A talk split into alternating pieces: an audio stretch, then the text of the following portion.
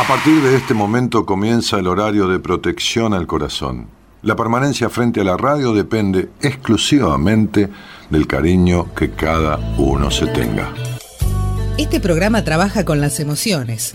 Cualquier semejanza con la realidad es tu responsabilidad, ya que solo vos podrás afrontar lo que fuiste, lo que sos y lo que querés ser ante un imprevisto impacto con ciertas verdades que desconocías. Entendemos que quizás hayas estado huyendo demasiado, es hora de dejar de escapar. Gracias por volar con buenas compañías. Con ustedes, Daniel Martínez. Hola, buenas noches, ¿cómo estás?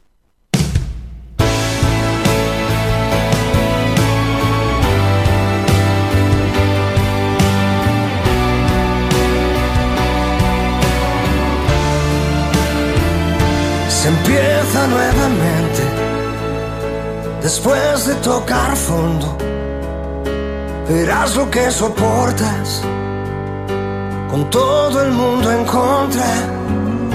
Te caes y te levantas hasta soñar la gloria, esperando que mañana se escribirá otra historia. Se empieza nuevamente como si nada fuera sin preguntarte en qué cosas has fallado, por qué no ha funcionado. Y te despiertas solo, perdido en tu universo, volando entre las nubes de tus sueños, luchando contra el tiempo. Después de todo llegará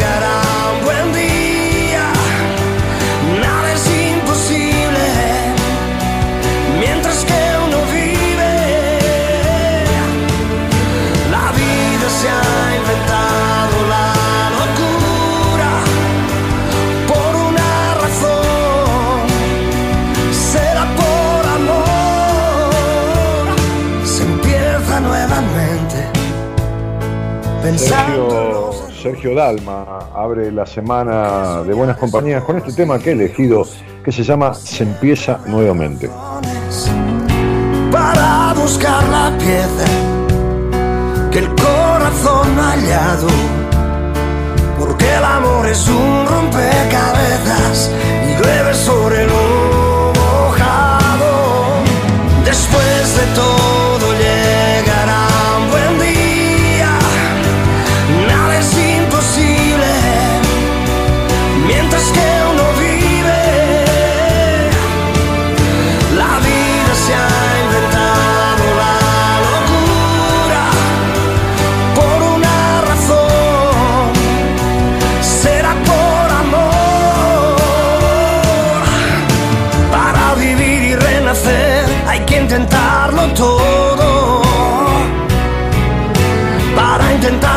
intentarlo debes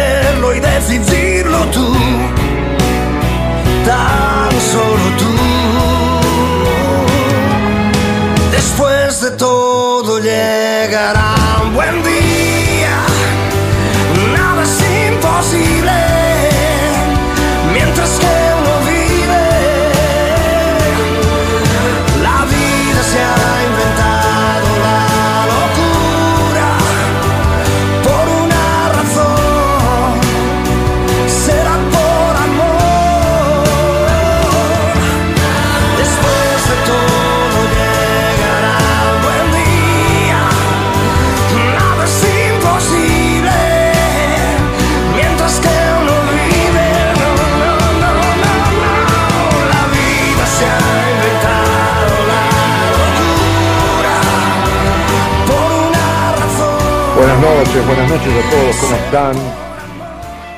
Nublado, absolutamente nublado y un poco de bruma sobre Buenos Aires, sobre todo que aquí cerca del río, a unas poquitas cuadras, este, bueno, nada, la humedad y todo esto levanta todavía más bruma. Sergio Dalma, se empieza nuevamente. Bueno, buenas noches a todos, que tengan buena semana. Este, y, esta frase de se empieza nuevamente eh, es como es como algo dicho desde lo, coloquial, desde lo habitual, ¿no? Este, este, desde el modismo, ¿no? Dice, tengo que empezar nuevamente.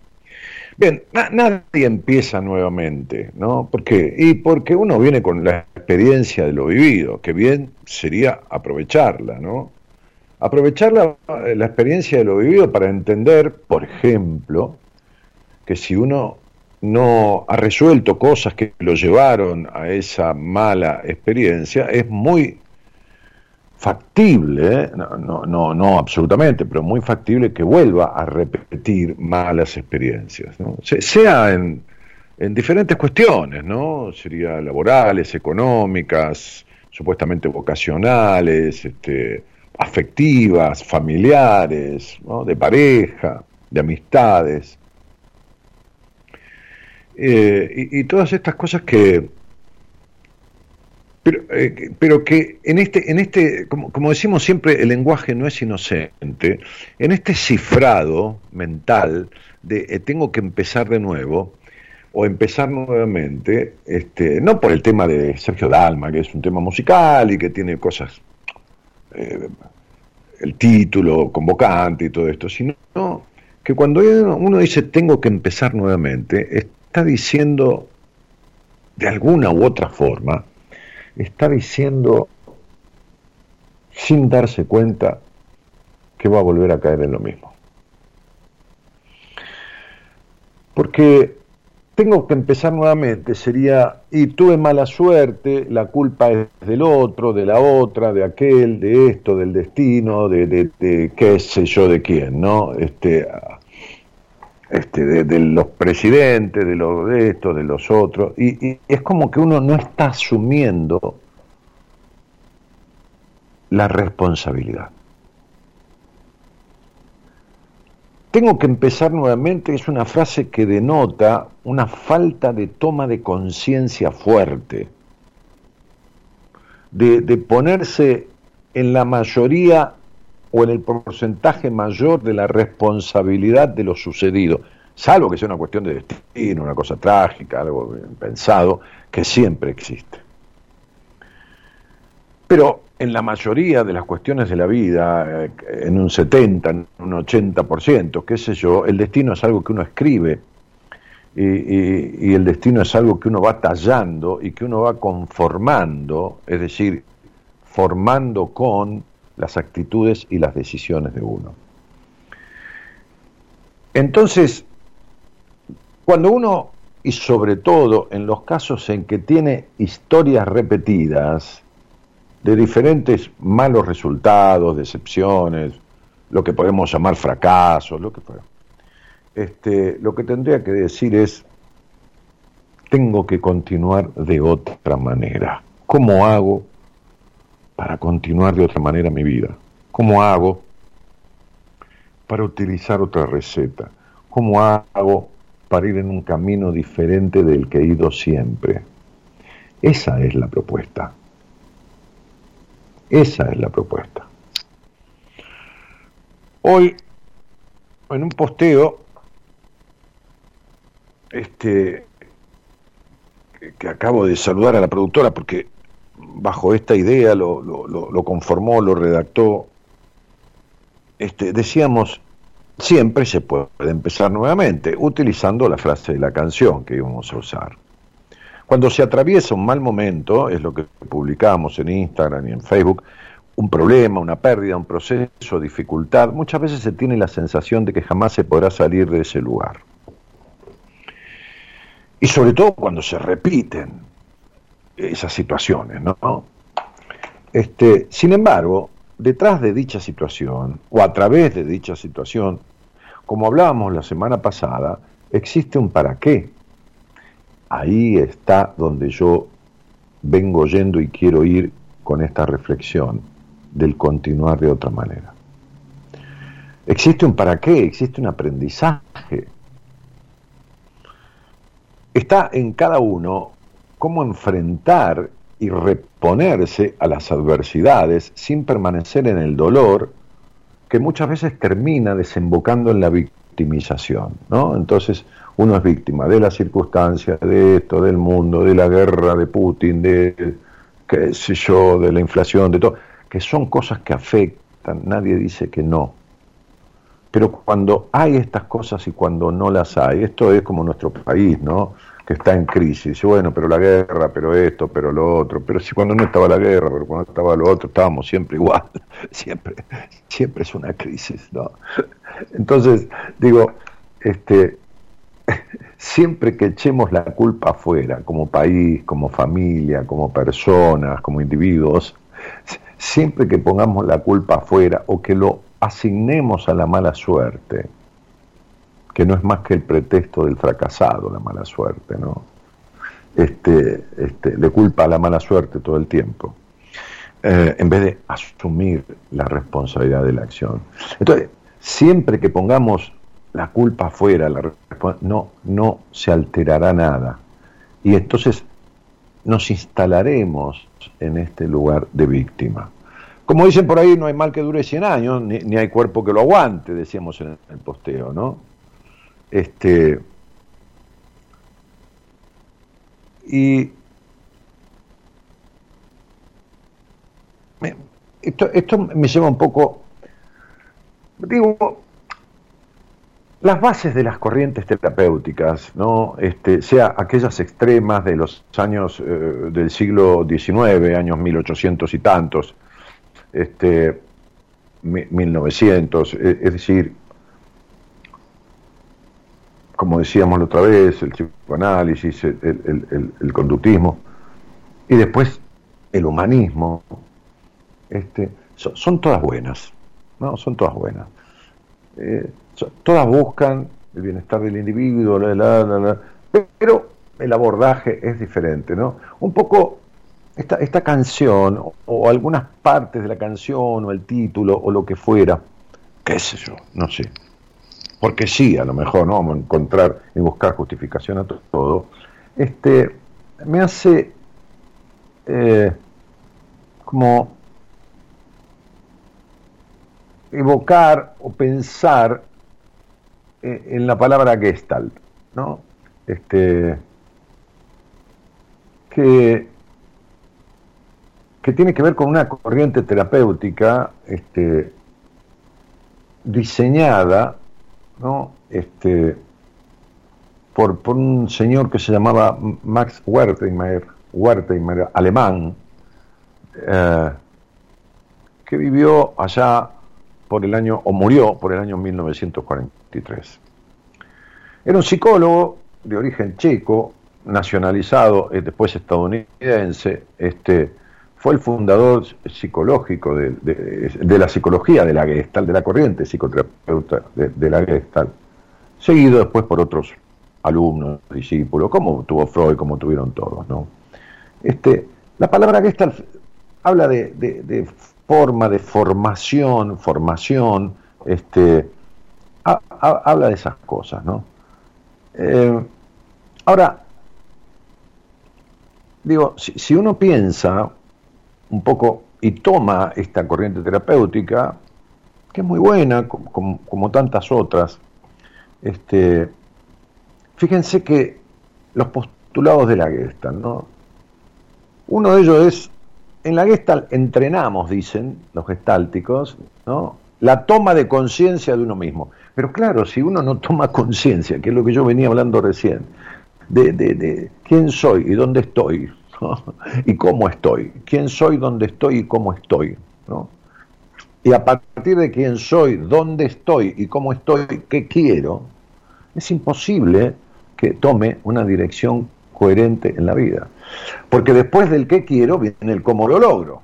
Entonces a veces uno dice, bueno, ¿cómo lo logro? ¿Cómo logro ir a la, a la luna? Y bueno, lo tengo que ver a Elon Max, porque tiene esos cohetes que viajan y bueno, tengo que poner la plata que cuesta, pues yo no sé hacer ningún cohete que vaya a la luna. Entonces sería, ¿quién soy? ¿Dónde estoy? ¿Cómo estoy? ¿Qué quiero? ¿Y cómo lo logro? Estas son, estos son los pasos existenciales que pueden o que llevan, sin duda, bien transitados, a un objetivo de bienestar, es decir, de estar bien. Si querés llamarle felicidad, ok, llámale H, pero es así. Este, ¿Y qué refiere la Gestalt? ¿no? me, agarro de otro para que no, no, este tipo habla siempre de lo mismo, ¿no? Pero este, vamos a escuchar a otros, ¿no? Los gestálticos, ¿no? Este, dice, cuando somos pequeños, dicen, la corriente gestáltica, la corriente gestalt, nos tragamos todo tipo de mensajes acerca de cómo somos o de cómo se supone que hay que ser. Te fíjense lo que yo he hablado en diferentes aperturas y fíjense cómo, está bien, uno ha leído cosas, por supuesto, ha estudiado y ha leído cosas, de algún lado le viene lo que tiene, pero uno fusiona cosas de diferentes lugares y arma, en mi caso, mi propio método, mi propio proceso. Entonces dice la Gestalt, la corriente gestáltica, este, que nos tragamos, dicen ellos, nos tragamos, entre comillas, todo tipo de mensajes acerca de cómo somos o de cómo se supone que tenemos que ser, proveniente del entorno familiar y educativo. Claro, lo epigenético. Lo genético es lo que uno trae, como yo les he explicado muchas veces, lo epigenético es la ciencia que estudia el afuera del individuo. Fundamentalmente la familia, que forma al niño, y la escuela que lo instruye. La escuela que lo instruye, porque la escuela no te alcanza a formarlo, porque si la familia es deformadora, la escuela no alcanza a reparar nada. No alcanza. El niño, dicen los gestálticos, y estoy leyendo ahora, ¿eh? textual, desde temprana edad comienza a tener una imagen de sí sesgada, es decir, parcial, cortada, un poco, mucho o casi todo por la visión de los padres sobre él, por las proyecciones y expectativas, ¿no? en primer lugar, y luego por los mensajes provenientes del medio familiar y educativo, etcétera, etcétera, etcétera. Bien. Entendemos, dicen los gestálticos, este, que las personas somos seres completos, aunque a veces vivimos permitiéndonos solo experimentarnos en parte. Esta es una frase que yo he dicho, uno se conoce más que nadie, pero a veces precisa de alguien que lo presente. Y es cierto, porque las veces que yo veo, y he visto miles y miles y miles y miles, y cuando digo miles y miles y miles, digo decenas de miles, de estudio numerológico, cuando veo las carencias que una persona tiene, veo que trajo exactamente las herramientas necesarias para resolverlo. Hoy hablaba yo con una paciente que tiene 10 años de terapia encima, ¿no? Entonces, ella en un mail me decía, eh, Dani, tengo temor que piense que soy una boluda porque recién ahora estoy entendiendo esto que me explicaste.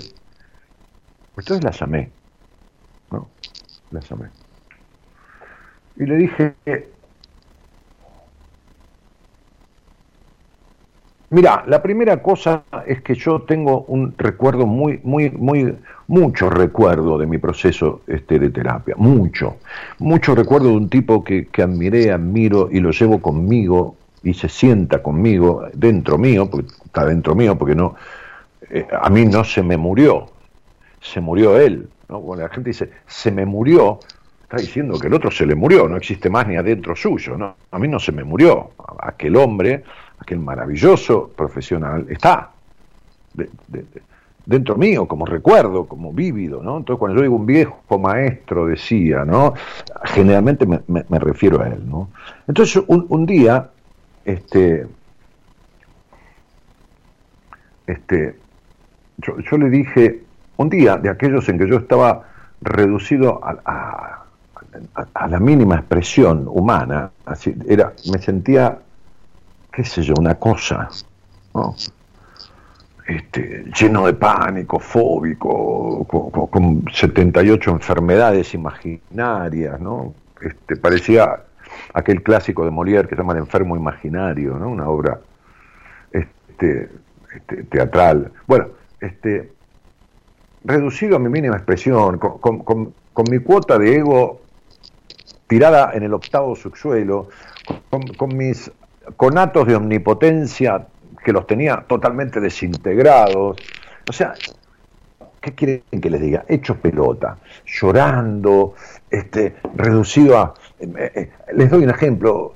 Cuando la cadenita del Rosario o una cadenita de oro que yo tenía que un día después la perdí en una playa jugando vole, no importa, este, me agarraba uno de los pelos del pecho sin darme cuenta y tiraba, que yo sentía el pinchazo, imaginaba un infarto. fíjense la cabeza mía cómo estaba. Entonces, un día, desde ese lugar paupérrimo, miserable, en el sentido emocional, desde un lugar destrozado mi ego, mi, mi, mi, mi toque de omnipotencia, todo, desde aquel con mucha humildad, le dije, mire doctor, tengo que hacerle una confesión, este, tengo que decirle algo que me pasa, este, digo, cuando podía hablar a veces, ¿no? Pues si no me la pasaba hablando de los miedos, de los ataques de pánico, me la pasaba hablando de todo eso, claro, cuando uno habla de todo eso todo el tiempo y de las enfermedades y todo eso, lo que no quiere es meterse con lo que tiene que meterse. Está evadiéndose. Entonces le dijo, bueno, bueno, me dijo, dígame, este, mire, este, no aguanto a los boludos. Le dije, no, no aguanto a los boludos. Pero se lo dije con mucho cuidado porque habíamos trabajado mucho etapas mías de cierta omnipotencia, de cierto poder con todo, de cierto esto, de cierto no. Se lo dije hasta con temor, pero lógicamente era mi terapia, yo tenía que expresar lo que sentía, como podía, pero tenía que expresarlo. Entonces, lejos de, de advertirme negativamente, me dijo, mire, le voy a, le voy a, le voy a dar una explicación. Este, Usted sabe, yo soy médico, estudié medicina, psiquiatría, hice todo el proceso en la Asociación Psicoanalítica Argentina para ser psicoanalista, ¿no? reconocido por la Asociación Psicoanalítica Argentina, son 8, 7, 8, 9 años, así, después de, de recibirse de médico, de psiquiatra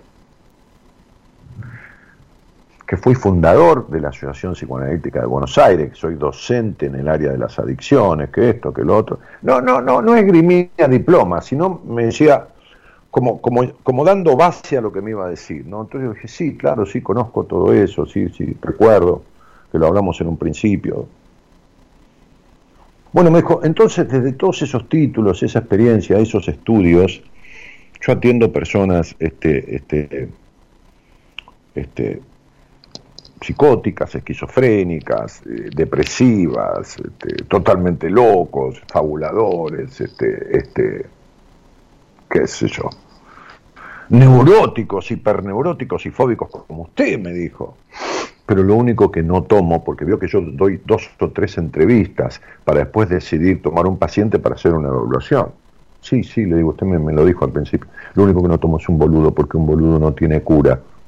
Porque un boludo no reconoce que es boludo. Entonces yo, a esta paciente, que, está hace 45 o 50 días, y que me decía, a partir de, una cosa que me escribió en su historia clínica, yo le contesté algo que la dejó como, le abrió, ¿no? Le abrió como, hizo un efecto fuerte, ¿no? De darse cuenta, me dijo, pero claro, es por ahí, es cierto, este, este vacío que tengo no es ningún vacío, es porque no, porque he bajado mi exigencia, porque estoy como relajada sin exigirme y tener que hacer todo el tiempo, porque se lo advertí, porque se le despejó en estos 45 o 50 días la angustia, pero le apareció un vacío y la angustia se le despejó porque empezó a respirar libremente, empezó a decir que no, empezó a decir que esto, empezó a elegir cosas, empezó a gratificarse. Entonces le dije, ¿cómo vas a ser boluda? En 45 días vos te estás dando cuenta de todo esto, bajó tu angustia, que es una angustia existencial de años. Porque tus años de terapia te sostuvieron, pero no resolvieron estas cosas, le digo. Bueno, sirvieron, sirvieron para eso, pero no arreglaron estas cosas. Entonces digo, este,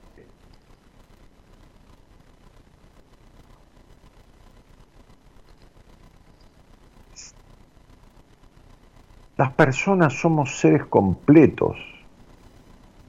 Traemos lo necesario.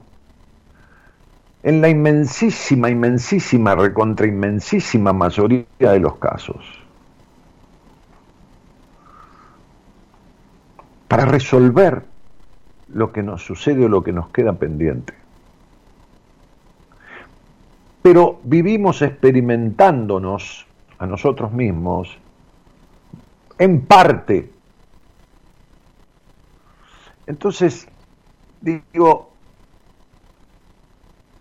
fíjense cómo todo lo que no se expresa desde la corriente psicoterapéutica gestáltica, dicen los gestálticos, todo lo que no se expresa y concluye interrumpe el ciclo de satisfacción de necesidades y puede llegar a convertirse en un bloqueo y en la generación de respuestas automáticas ante los mismos problemas y situaciones. Es decir, llego a un conflicto, llego a un problema, respondo siempre de la misma manera, o me escapo, o, abdico, o me someto, o esto, o llego al extremo de la exigencia.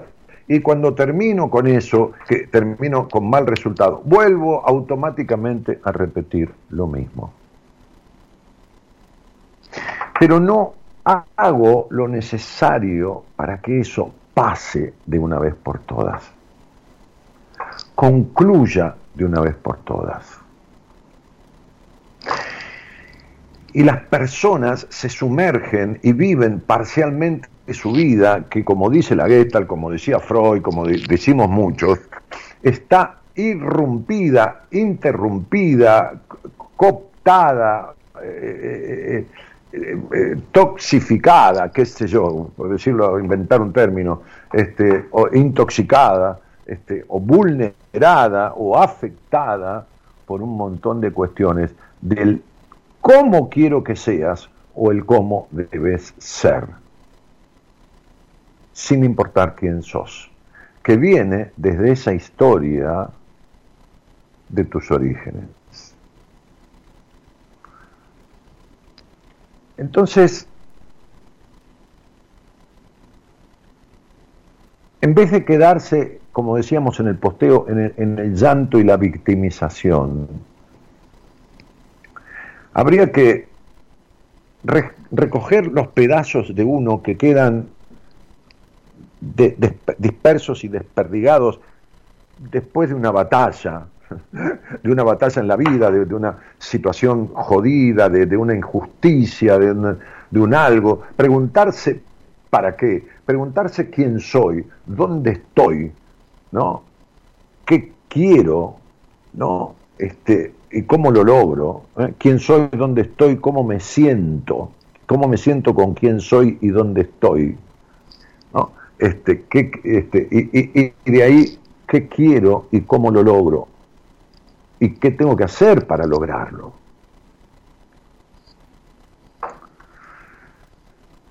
Para entender que esto que pasó, de alguna manera, puedo hacer que no vuelva a pasar nunca más.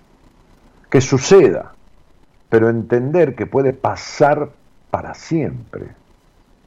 Hay una historia, hay una historia este,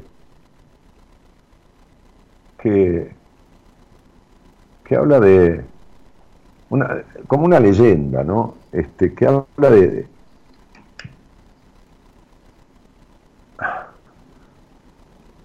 Generalmente la usa gente que hace minfundes, pero bueno, es una historia que yo también he contado en su momento, es una historia que es de todos. Que dice que una vez un rey de un, de un país, este, de un reino, juntó a todos los sabios de su corte y les dijo, he mandado hacer un precioso anillo con un diamante, con uno de los mejores orfebres de la zona. Desde ya el anillo era todo de oro, macizo y un diamante inmenso. Y entonces el rey dijo, quiero guardar dentro, oculto dentro del anillo, ¿no? en la parte interna, algunas palabras, dos o tres, que puedan ayudarme en los momentos difíciles de la vida, que sean como, como algo, con lo que yo pueda agarrarme realmente, ¿no? Eh, que sea como una puerta, un principio de salida de los momentos más difíciles de mi vida. Un mensaje al que yo pueda acudir en la desesperación total. Me gustaría que ese mensaje ayude en el futuro también a mis herederos y a los hijos de mis herederos.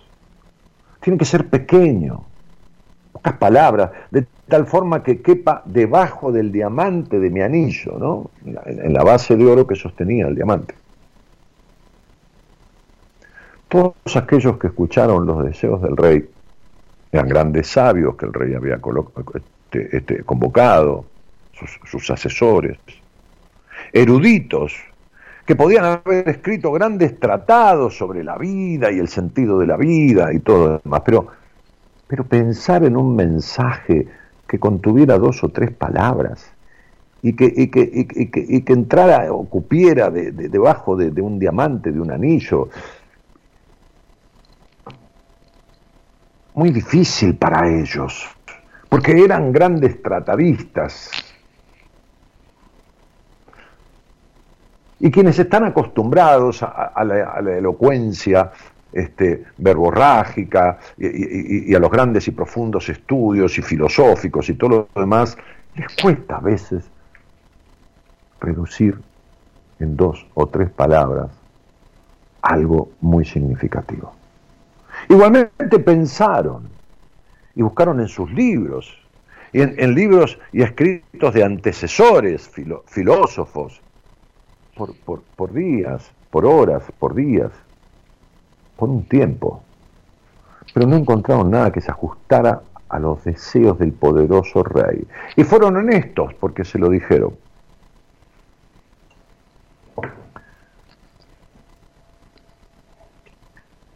El rey tenía, dentro de toda la cantidad de súbditos, un sirviente muy, muy querido. Este hombre había sido también sirviente de su padre, o sea, del padre del rey. Y había cuidado de él ¿eh? cuando su madre había muerto. Cuidó del rey también cuando su madre había muerto era, era tratado como, no como alguien de la familia, pero sí como alguien cercano a la familia real. Y, era bien tratado y, respetado por los miembros de la familia real, porque así el rey lo había impuesto a sus hijos, a sus herederos, a su, a su mujer. Entonces, por esos motivos, el rey también lo consultó más allá de adjudicarle sabiduría, ni, ni, estudios profundos, ni nada, este, por, la simpleza y la bondad de este hombre. Y cuando lo consultó, el, el, hombre, el sirviente, le dijo, no soy un sabio ni un erudito, mi señor, tampoco soy un académico, pero creo tener un mensaje que pueda servirte. ¿Cómo lo sabes? preguntó el rey. ¿Cómo sabes que es un mensaje que, es muy factible, que pueda servirme? Durante mi larga vida aquí en el palacio me he encontrado con todo tipo de gente, me dijo el hombre. Y en una oportunidad pasó por aquí, quedó unos días, alguien que vino a visitar a tu padre, que era un gran maestro que vino de Oriente.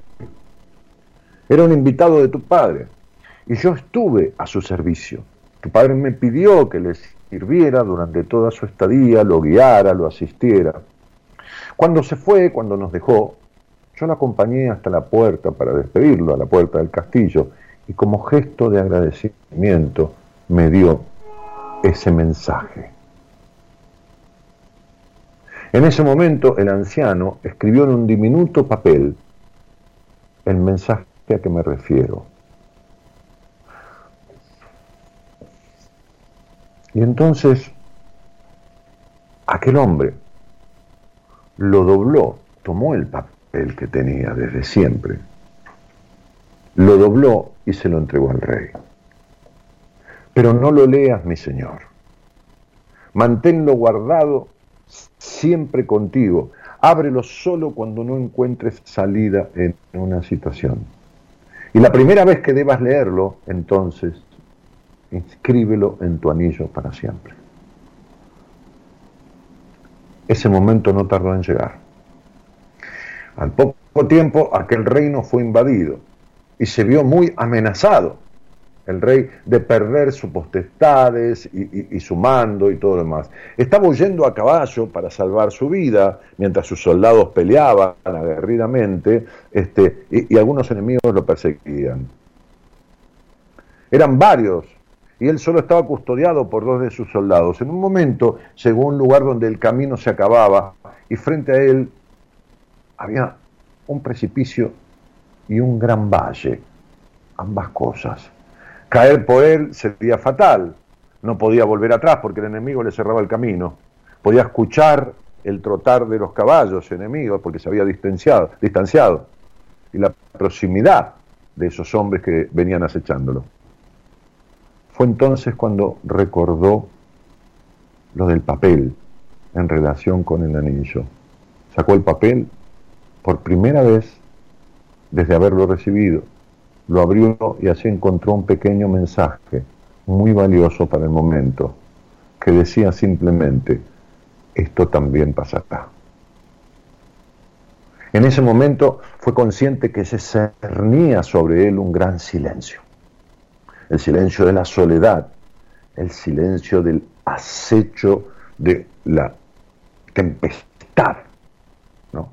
Los enemigos que lo perseguían debían haberse perdido en el bosque, o debían haberse equivocado de camino, pero lo cierto es que lo rodeó un inmenso silencio. Ya no se sentía más nada que la sensación de sí mismo. El rey entendió lo que sirviente le había dicho. Tomó el camino del valle y llevó consigo las palabras de aquel maestro desconocido.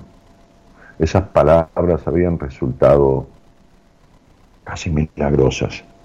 Porque al quedarse quieto, al quedarse inmóvil ante el acecho, aquellos que lo perseguían no escucharon más su galopar, tomaron para otro lado, pensaron que había caído al precipicio y entonces volvieron sobre sus pasos.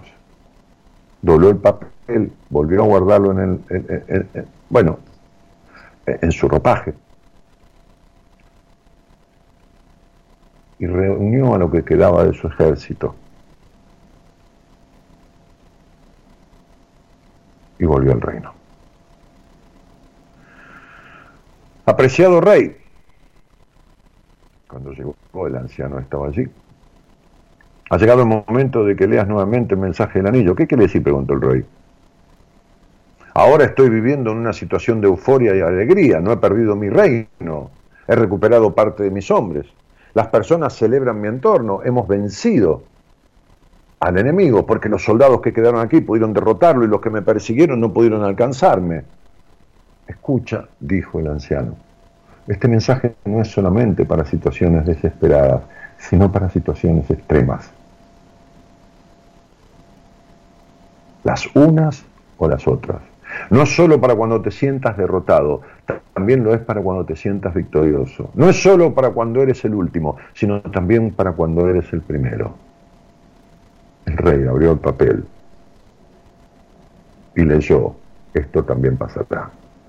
Y nuevamente sintió la misma paz, el mismo silencio, en medio de la muchedumbre que celebraba y bailaba. Y aquel ego engrandecido por la situación había bajado a un lugar lógico. El rey pudo terminar de comprender el mensaje. Lo malo era tan transitorio como lo bueno. Entonces el anciano le dijo, recuerda que todo pasa, ningún acontecimiento ni ninguna emoción son permanentes, como el día y la noche. Hay momentos de alegría, momentos de tristeza, acéptalos como parte de la dualidad de la naturaleza, porque son la naturaleza misma de las cosas. Aquello que es bueno, muy bueno, en algún momento va a pasar. Y aquello que es malo, muy malo, en algún momento va a pasar. Ahora bien, el tema, humanamente hablando, individualmente hablando, es, ¿qué harás para que lo malo no se repita exactamente. ¿Qué sanarás o qué resolverás o qué soltarás de tu historia para que lo malo no vuelva a repetirse exactamente y que lo que sea sea destino? ¿Y qué harás también para disfrutar plenamente de lo bueno cuando llega el momento, sin culpa, sin limitación, pero sabiendo que nunca será eterno? Esto también pasará pero la manera en que va a pasar depende de vos mismo. Buenas noches y gracias por estar.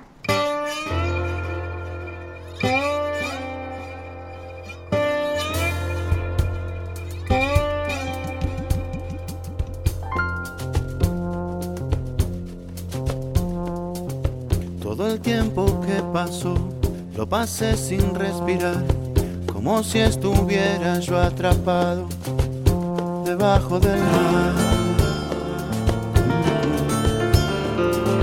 Pero igual pude pensar y la vida valorar, fui juntando tanta valentía acá debajo del mar.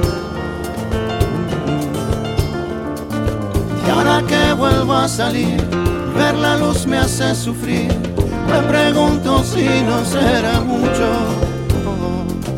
No, esto no es nada, amigo. Esto es pequeño comparado al despertar que va a venir. Fuera, ya estoy afuera. Y ahora tengo miedo de tanta libertad. Todo ese cielo azul tanta verdad me ha dejado quieto y al fin puedo llorar.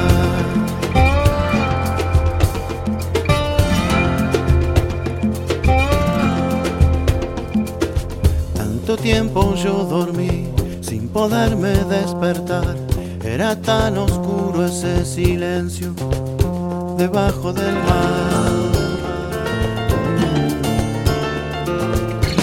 Igual pude soñar, la calle imaginar, extrañaba tanto tu alegría, allá debajo del mar. Ahora que vuelvo a salir, ver la luz me hace sufrir, me pregunto si no será mucho. No, esto no es nada amigo, esto es pequeño comparado al despertar que va a venir. Fuera, ya estoy afuera y ahora tengo miedo de tanta libertad. Todo ese cielo azul y ver tanta verdad me ha dejado quieto y al fin puedo llorar.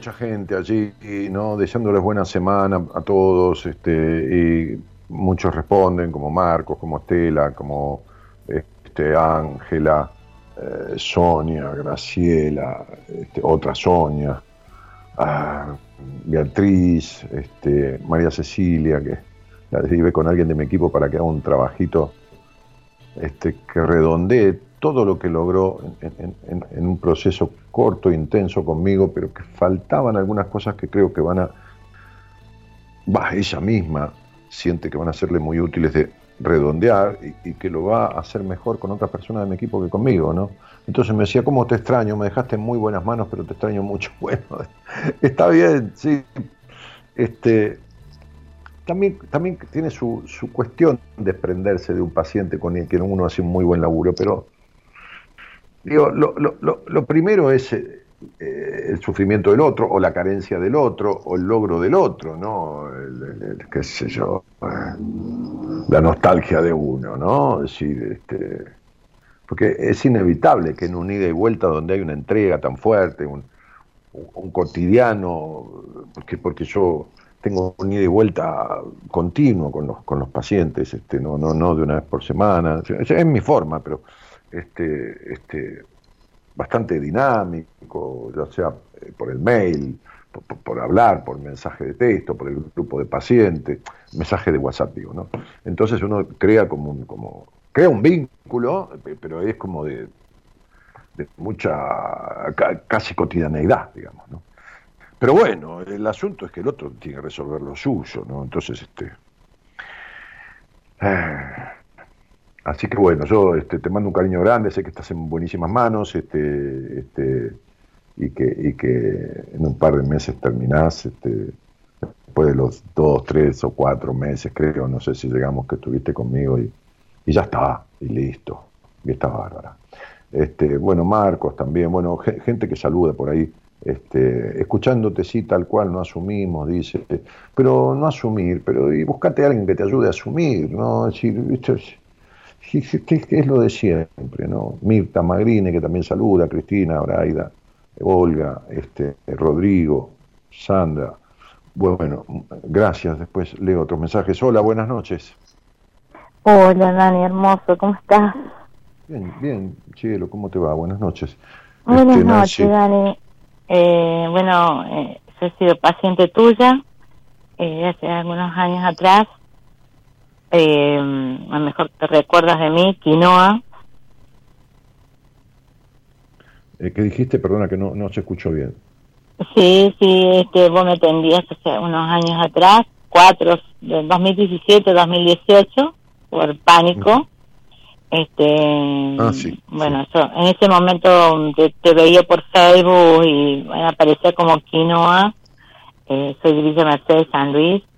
Eh, bueno, estuve mm, desde 2014, yo había estado con pánico y bueno, cuando te conocí te escuché un tiempo hasta que me animé un día a hablar contigo, eh, solicité una entrevista y vos me dijiste en el programa, me dijiste esto en cuatro meses yo te lo resuelvo. Fue en febrero y en cuatro meses. ¿Ah? Yo, no, yo, yo, no lo resuelvo, yo te acompaño y lo resolvemos, pero yo no lo resuelvo. Sí, yo me acuerdo que a los cuatro meses en agosto yo estuve trabajando de nuevo, este, como me lo habéis dicho. Sí, yo te tuve por allá, o sea, tengo alguna cosa tuya de la historia de la historia clínica tuya por enero 2018, febrero 2018, este y después julio, eh, no, febrero 2018, bueno, varios mails que estoy viendo que están intercalados con otros, ¿viste? Este, eh, porque me aparecen así. Eh, y, bueno, y, lograste volver a trabajar. Bueno. Sí, después estuve con Noemí también, unos bastantes meses, estuve con Noemí, sí, este, y volví a trabajar, eh, quedé con un trastorno de ansiedad, que, bueno, lo llevo cada día mejor, eh, eh, ¿A qué le llamas trastorno de ansiedad? Porque justamente yo eh, hicimos esa, esa esa, esa, esa tarea que fue corta, y yo te derivé a Noemí, a Noemí un poco para que, este, porque, a ver, en la historia clínica tuya habla de eh, el título, eh, cuando yo pongo el título en la historia clínica, este, que después nos empezamos a escribir en ese, en ese mail de ida y vuelta, pongo algunas características y dice madre absolutamente castradora, ¿no? y, padre, y padre totalmente ausente. Ahora, este, eh, la, la, ansiedad desmedida eh, tiene que ver mucho con una niña reprimida, con una niña que fue castrada y que fue impedida y que de alguna manera está como, como gato enjaulado ahí con la necesidad de explayarse, de exponerse, de, de, empoderarse, de, dejar de vivir en la mente y, razonar todo y, darse el permiso de, en el buen sentido, de vomitar sus verdades y dejar de dar vueltas y de mascullar o, de rumiar pensamientos todo el tiempo y de dar vueltas y, qué dirán los demás o qué no dirán o qué esto y qué lo otro, ¿no? Entonces, un poco como, como vos hiciste un inicio conmigo, este, y, había una madre, una, una, una, representación materna tan fuerte, ¿no? Y yo soy un poco, un poco así como figura, digamos, un poco el jefe de esta familia, de esta familia de grupo de terapeutas, digamos. Entonces es como si vos hubieras tenido en mí, ¿no? Este, ni te lo he dicho, pero un, un padre que estuviese ¿no? a la orden de tus necesidades, como no estuvo tu padre, tu padre, y yo te derivara, Noemí, a una madre sustituta de tu madre. Ahora, vos estuviste un tiempo con Noemí considerable como para poder, y, en ese tiempo lograron habilitarte, que vos te habilitaras, a dejar esta estructura mental tan fuerte que viene de la prohibición de expresarte libremente a través de la crianza que te dio tu madre, o seguiste siendo la mental, la rumiante, la que todo pasa por su cabeza y la que da mil vueltas antes de expresarse. Porque si no, esta, esto que decís de crisis de ansiedad o que ese trastorno de ansiedad, que no sé quién te lo decretó tampoco, este, no va a parar de estar. Sí. ¿Sí? ¿Me escuchaste o no me escuchaste nada? Sí, sí. Eh, este, bueno, ahora eh, yo he pasado a ser la madre de mi madre porque, bueno, está con un... No, Nancy, no me estás escuchando, amor mío. No, no. Mira, este, un hijo puede tener la obligación moral de acompañar a su madre. No, hagas psicologismos. No me expliques que sos la madre de tu madre. Eso es psicologismo. ¿no? Entonces, yo quiero saber ¿Qué tiempo, cuántos meses o días vos estuviste con Noemí? Y estuve como tres meses con Noemí. Muy bien. ¿Y vos terminaste de arreglar esta dependencia emocional de tu madre y esta necesidad de aprobación y este esto que te cuesta tanto expresarte y que razonás tanto todo y buscas tanta perfección en todo? No, no, no, y bueno, y bueno, porque no tenés el tiempo de terapia suficiente o el terapeuta o lo que fuera, pero que, puedas haber salido conmigo de cierta cuestión panicosa, está bien, bacanudo. Sí, de cierta cuestión extrema, de cierta cuestión de, conflicto del presente del pánico. No quiere decir que esté resuelto lo que trajeron esos pánicos. Y, y cuando yo te paso para que vos abreves, tomes de otra teta, de otra teta que no es la teta de tu madre, digo simbólicamente otra teta, con una madre diferente, una madre sustituta, como puede ser Noemí, como puede ser, no importa, este, Corina, eh, cualquier terapeuta de mi equipo que yo piense que sirve en ese momento para eso, ¿no? Que te es útil o que, o que puede haber afinidad. Es para que vos hagas un proceso hasta que termines. Porque, porque cuando yo estoy viendo tu nombre, te imaginas que yo ni me acuerdo, hace cuatro años, ¿no? el poquito tiempo que estuvimos, cuando yo veo tu encierro emocional, cuando veo que te convertiste en tu madre, lo prejuiciosa, lo controladora, lo calculadora, lo, lo, lo, lo, discutidora, lo esto, lo otro, y que, y que vos estás con un, trastorno de ansiedad que quiero saber quién, quién te lo dictaminó, quién te lo decretó. Eh, psiquiatra que me... Perfecto, me imaginé. Entonces te dijo, usted tiene trastorno de ansiedad y te puso el sello de trastorno de ansiedad y vas cada mes y te da medicación. Sí. Y bueno, listo. Está bien. Ok. No se arregla nada. Tomarás medicación el resto de tu vida, cada vez más cantidad, cada vez más dependiente de la medicación, de ella, de la pastilla. Como siempre quedaste dependiente de ella, de tu mamá. Entonces, las fobias a veces, con algún trabajo puntual, con alguna cosa, se resuelven, en los ataques de pánico, se resuelven con alguna tarea puntual, con algún esto, con algún lo, con darse cuenta, con alguna... Esas cosas que uno hace de, dinámica con, con, un paciente, luego lo pone en manos de otros para, ¿para qué? Para cortar la dependencia emocional que has tenido toda la vida de tu madre, para esto, para ir al fondo de la cuestión, para... Si esto no está hecho, esto, entonces vuelve. Vuelve, no digo el pánico, pero eh, se refleja en el vacío existencial que vos sentís, en la melancolía. sí, sí, es lo que, lo que me pasa ahora, o sea, eh, me, surgen problemas, es como, como lo que estabas hablando recién, y bueno, yo me pregunto, me, ya no me pregunto por qué me pasan, me pregunto para qué me pasan. Para que resuelva lo que no está resuelto, ¿para qué va a ser? Entonces ya, ya saqué una orden, saqué una entrevista con vos de nuevo para junio. ¿pero por, qué? ¿Pero por qué una entrevista conmigo de nuevo? Porque, porque bueno, siento eso que, que no, no puedo, no puedo seguir, no puedo salir, no puedo, no puedo continuar con, con, qué? con los problemas o con las cosas que, que, que me acontecen todos los días, eh, eh, problemas en el trabajo, problemas con mi familia siento que no las puedo llevar, no las puedo sacar adelante. Y me angustio, me es que, es, que, es que no tenés por qué sacar adelante cosas a los 55 años de las cuales no tenés que ocuparte o no debes ocuparte de la manera que te ocupás, con una total dedicación por los otros y una nada de dedicación por vos misma. Es decir, yo te hago una pregunta muy simple. De 1 a 10, cuánto sos responsable de todo. Y de 1 a 10, cuánto te das permiso de disfrutar en compensación a todas esas responsabilidades. De 1 a 10, cuánto te haces cargo de todo y de responsable de todo. 9. Muy bien. Y de 1 a 10, ¿no? Este, ¿Cuánto disfrutás en proporción a todas esas responsabilidades que asumís? cuatro, tres, porque no, no, no, no logro disfrutar las cosas. Bueno, listo, y no, también, eh, listo, ya está. Ahí tenés la respuesta. Ahí tenés la respuesta.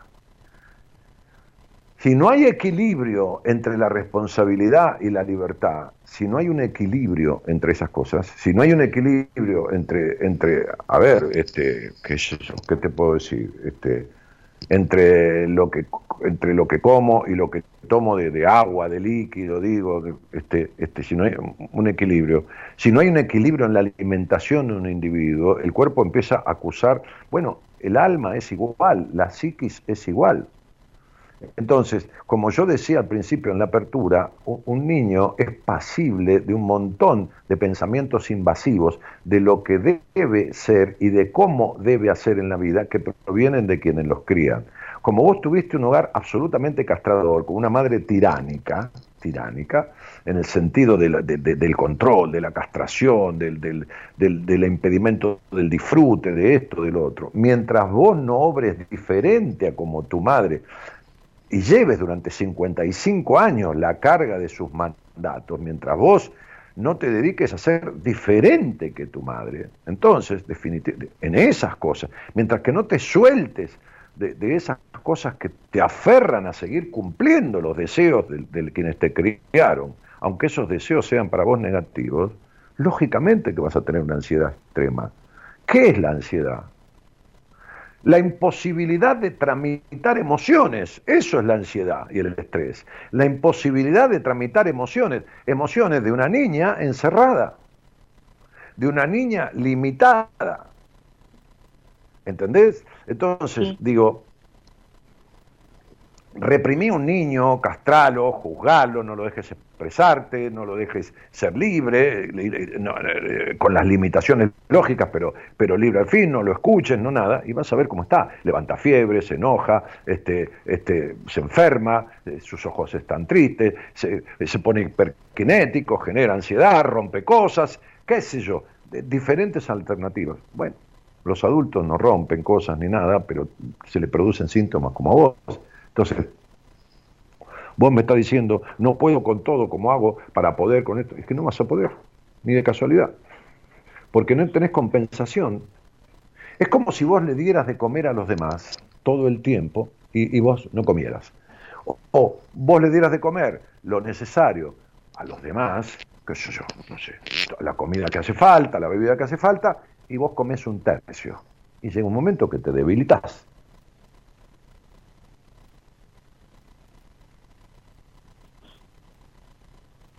Entonces, digo, vos, tenés que elegir ser princesa o cenicienta. Y vos llevas 55 años de ser cenicienta. Y tenés una noche mágica cada... ¿No? O sea, digo, como dice el dicho, una, algunas navidades y ninguna noche buena. Sí. Y cuando hablo de nochebuenas hablo de la parte de mujer. Sí. De la parte de hembra. Y tampoco hay, hay libertad.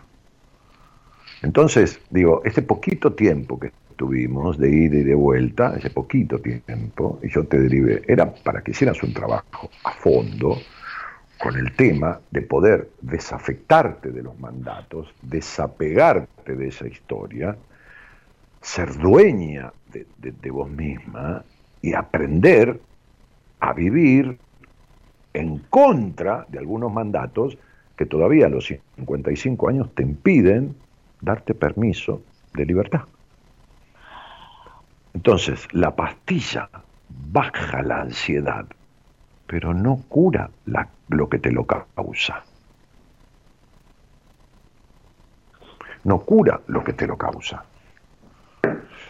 Entonces estoy seguro que un psiquiatra te puso el sello de trastorno de ansiedad, como te lo dije, yo, sin, saberlo, o sea, suponiéndolo, y, después vas una vez por semana a, que, a, que, a que este, una vez por mes que te renueve la receta. ¿Cómo anda? Bueno, bueno, tome un poquitito más, o tome un poquitito menos, o le voy a, eh, no, me trae, me trae molestia al estómago, doctor. Bueno, le voy a cambiar la medicación. Y, así vas.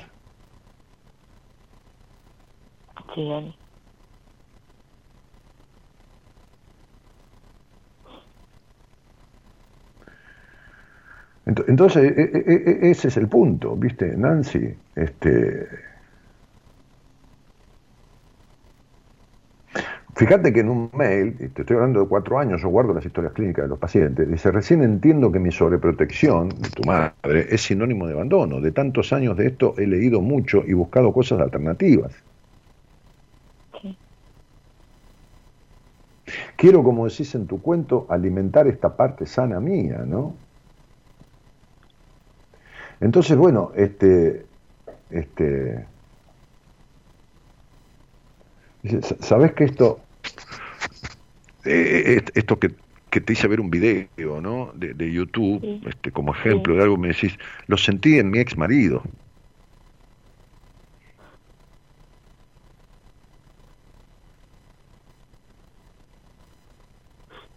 Empecé a sentir el peso de llevar adelante una familia yo sola. Lo sentí durante veintipico de años, como si llevara una mochila de piedras encima.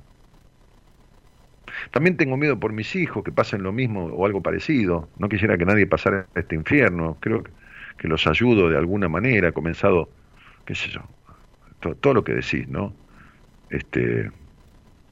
Sigo cargando con, cargando con un hijo y, y sigo cargando con una historia de mi otro hijo que, que bueno, que, está sometido a una mujer y no puedo ver a mi nieto, por ejemplo. Pero y, lo soporto y no lo aguanto y no hago nada. Pero no, pero no entendés que vos sos igual que tu madre, querés que los demás sean como vos querés que sean y que esos hijos los criaste vos y tu marido y que de eso no puede salir nadie que no esté bastante o muy afectado. Mm.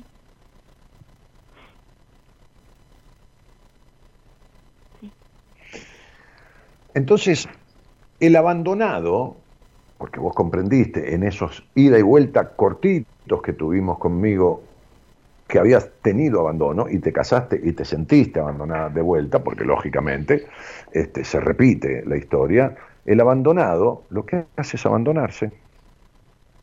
Entonces empieza un trabajo en terapia que y lo deja, de una manera o de otra lo termina dejando. ¿Por qué? Bueno, porque es peligroso hacer terapia, porque te puedes separar de, la forma de vivir que, te ordenaron que tengas, este, y, y, se, ocupa de los demás y no se ocupa de sí mismo, tiene tiempo para todos menos para sí mismo, y ese tiempo para todos, Nancy querida, es un tiempo este, estéril, porque tampoco sirve. ¿No ves que, no ves que los pibes también quedan afectados? No hay madre perfecta, por supuesto, tampoco sientas culpa, pero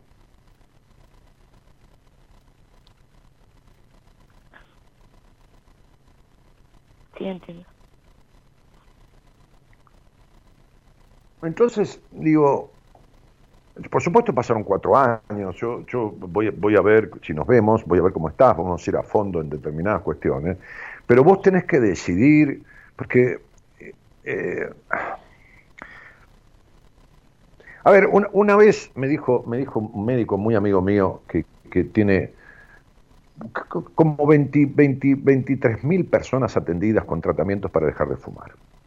Entonces, hace como 20 años, un día, charlando con el consultorio, somos amigos, más la otra vez estuvimos cenando, este, es un médico que tiene 50 y pico de años de ejercicio de la medicina, este, este, una vez hace como 20 y pico, 30 años, le dije, che, Hugo, ¿por qué no hacemos un tratamiento este, juntos, me acompañas a un tratamiento para dejar de fumar, no? ¿Por qué? Porque tiene métodos, esto, lo otro, ¿no? Entonces me dijo, sí, con todo gusto. Entonces me miró a los ojos y me dijo, ¿pero vos querés? Que si quiero que... ¿Querés de verdad dejar de fumar? Y la verdad que no, le dije, no. Pero por ahí, no, entonces no. Para darte medicación y esto y lo otro, no. El día que quieras verdaderamente. Bueno, y una vez, por, problemas de salud que tuve, tuve que dejar de fumar. Dos cigarrillos por día, tres, a veces ninguno. En todo el fin de semana ni fumé ni nada. Bueno, entonces, viste, como de la vida, ¿no? Te da una patada en el culo y uno la hace por, por, a la fuerza las cosas, ¿no? Es decir, la hace por las malas ya, no por las buenas. Buah, muy bien. Digo, si vos estás decidida, ¿no? A, realmente transformar tu vida, no a hacer cambios así, viste, como, como teñirse el pelo, qué sé yo, ¿no? O ponerse uñas postizas o, o esculpidas a transformar tu vida, a que, a que sea un morir y renacer, porque ese es tu karma, ¿no? En, lo que se llama la potencialidad en numerología, tiene el karma de la muerte y la resurrección, ¿no? Y, no se sale a través de otra cosa que no sea el romper las limitaciones y producir una cuestión de disfrute, como si agarraras una niña que te la trataron como a vos y vos le decís, bueno, ¿qué querrías? ¿Eh? ¿Qué, qué, querrías? Y la niña te dice, qué sé yo, no ir a la calecita, ir a merendar, ir al cine, comer pochoclo, esto, lo otro, ¿no? Bueno, vos lo harías, porque dirías, pobre nena, la, la criaron como a mí. Buah, ¿Y por qué no lo haces con vos misma? Entonces, si vos estás decidida verdaderamente, si no, no gastes dinero en venir a verme. Si estás decidida a, a, a que a los 55 años tenés todo el derecho a romper con las estructuras en tu intimidad, en la parte íntima de mujer, de hembra, que nunca resolviste. Si estás decidida a todo eso, entonces veme. Si no, no gastes el dinero. Porque no vamos a arreglar nada en una entrevista. En una entrevista vamos a ver detalle, cosa por cosa, lo, el camino que hay que tomar para arreglarlo, ¿no? Entonces, así como te dije, en, dos o tres patadas arreglamos estos pánicos, está bien, los pánicos los arreglamos, pero había que soltarse y, transformar lo que trajeron, ese, trajo ese pánico, esa fobia. Bueno, ese era el trabajo que había que hacer después. Y bueno, no está hecho. Y uno de los temas era tu parte íntima. Y bueno, no está hecho. Bueno, entonces, si vos vas a venir a mí, vení con el deseo de un basta ya. ¿Viste? La frase célebre mía, ¿no? Este, no, no mía, no porque ya célebre, te quiero decir, célebre porque la, la, impongo, ¿no? A algunos pacientes digo, bueno, si está decidido, ¿no? Cuando tengo una entrevista, a un basta ya, ahora yo, o sea, no yo Daniel, ahora yo Nancy, ahora yo Cecilia, ahora yo, qué sé yo, Romina, ahora vos, basta ya, ahora te toca a vos. Si estás decidida a eso, vení. Si no, no. ¿eh? Si no, para que yo te explique, te dé las soluciones mágicas en las cuales vos siempre creíste, no. No. No. Porque a medias, las medias son solo para los pies. Entonces, las, cochas, las cosas hechas a medias dan resultados a medias y los resultados a medias no sirven. Imagínate que yo te cure a medias un tumor. Yo no puedo curar ningún tumor, digo, pero si fuera médico, bueno, señora, vamos a curar a medias el tumor. Bueno, vamos a curar a medias la gastritis. Vamos a curar a medias la hernia. Vamos a curar a medias, este, este, qué sé yo, la anemia.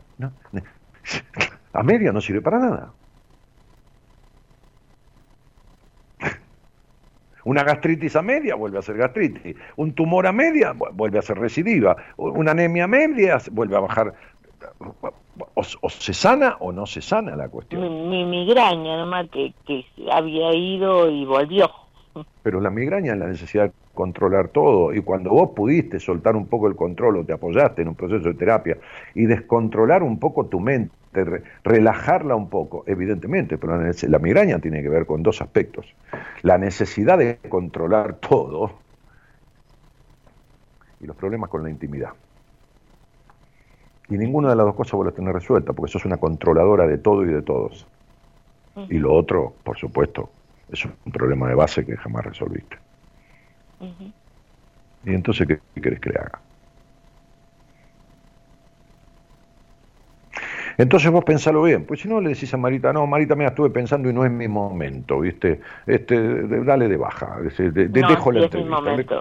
Hablé, con Daniel Aire y no, no, no, no, no voy ahí. Pero te lo digo en serio, ¿eh? ¿Sabes, por qué? Porque aunque te sobre la plata, qué sé yo, la, no sé, anda a donarla a un hogar de chicos que necesitan. No, no me sobre, no me sobre, no me sobre, pero quiero estar, quiero volver, sí. ¿Entendés? O sea, donala, donala que sea más útil, para un hogar de chicos, para, para comida, ¿viste? ¿Qué es eso? Pero si venís, venís, ¿viste? Entregada, ¿viste? Como uno dice, con pito y cadena, ¿no? Entregado, ¿viste? Sí, sí, bueno, basta, basta, se acabó se acabó esta mierda, ¿no? Se acabó esta mierda mía de ser a medias todo el día, de ocuparme de todo el mundo y que no sirva para una mierda y que nada me salga como yo quiero que me salga y que por más que consiga las cosas me siento con un vacío de mierda y llena de ansiedad y melancolía y toda esta basura que tengo y esta soledad en el alma. Entonces digo, bueno, terminemos con esto. Sí. Pero de verdad, ¿entendés, Nancy? que a mí no, me, por eso recién una chica, María Cecilia, me dice, Dani, te extraño, me pusiste unas manos excelentes, pero te extraño. Ah, loco, porque hay que terminar el laburo. Y cuando yo llegué con ella a muchísimos avances, o mejor dicho, ella llegó, yo la guié, a muchísimos avances, y mejoró estado de ánimo, mejoró esto, en un momento le dije, che, ¿qué, qué, qué, qué sentís que, que puede estar jodido? Y lo que me puede joder todavía, ¿sabes que siento que es tal cosa? Ah, eso no es para mí, le dije. Eso sí que no es para mí. Esto lo vas a trabajar con tal. Y vas a saber que... Y así fue. Por eso me dijo, te extraño, aunque me dejaste en buenísimas manos. Bueno, para terminar el laburo, pero si no, a medias, ¿viste? Sí, Dani.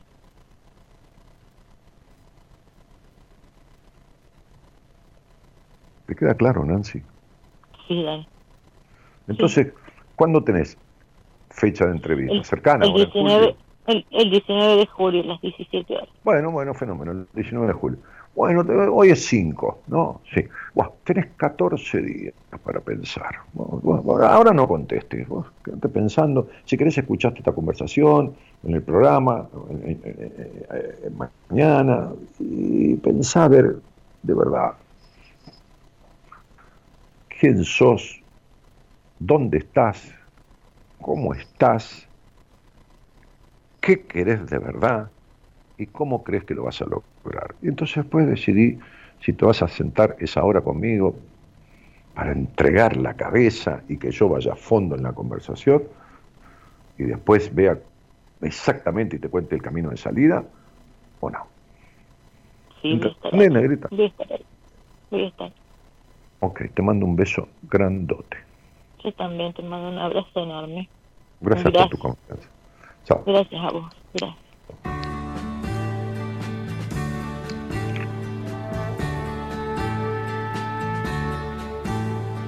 Hoy he vuelto a mi casa, de donde niño un día partí.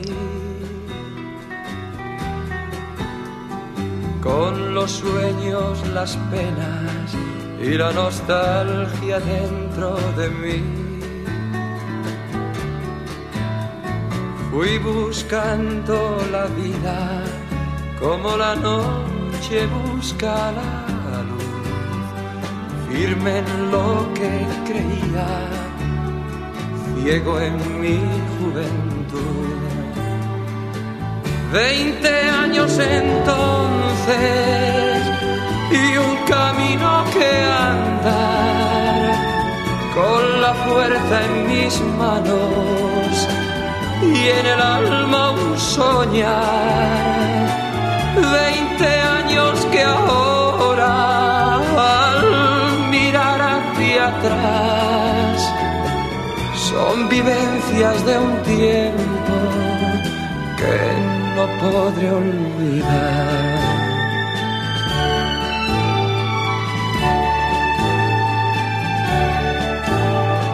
Y aún recuerdo los días cuando por nada yo era feliz.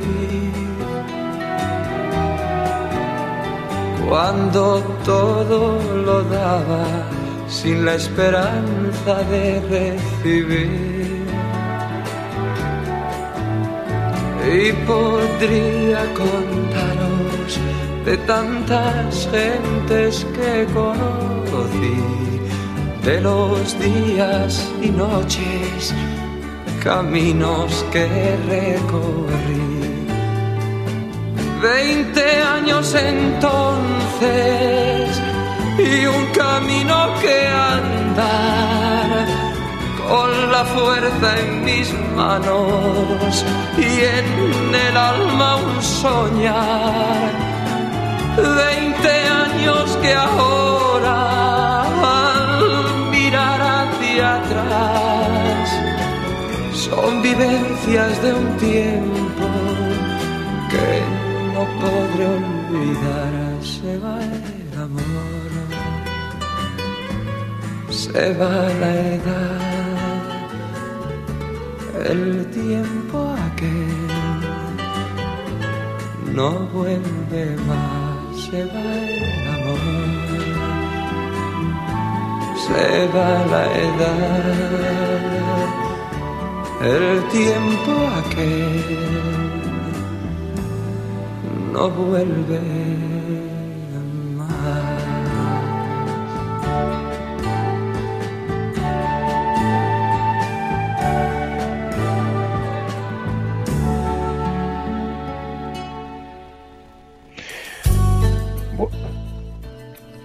Bueno, migraña, ¿no? ¿Qué tema? La migraña es una, enfermedad, digamos, ¿no? Que, según la Organización Mundial de la Salud, este, afecta al 15% de la población mundial. Al 15% de la población mundial. Este, eh, eh, y a un porcentaje un poco menor de manera constante, ¿no? Este, a ver, eh, la la migraña provoca un dolor palpitante, ¿no? Por ejemplo, en un lado de la cabeza, la migraña sin aura, ¿no? Después el aura es otra cosa.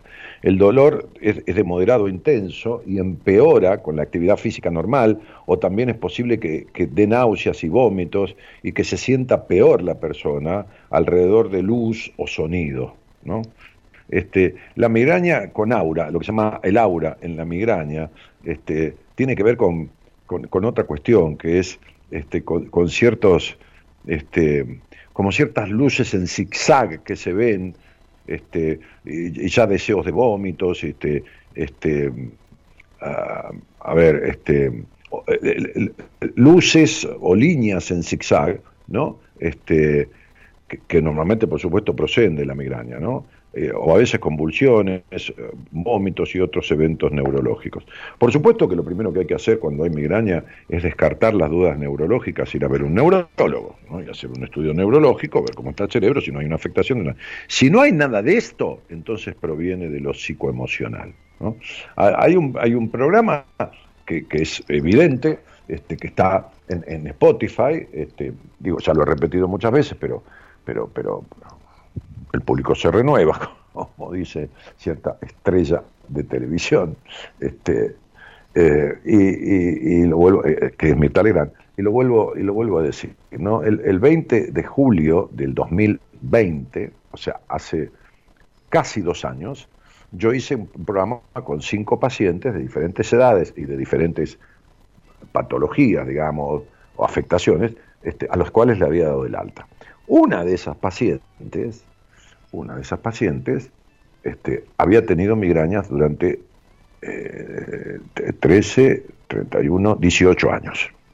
Había hecho 7 años de terapia, había visto médicos clínicos, neurólogos.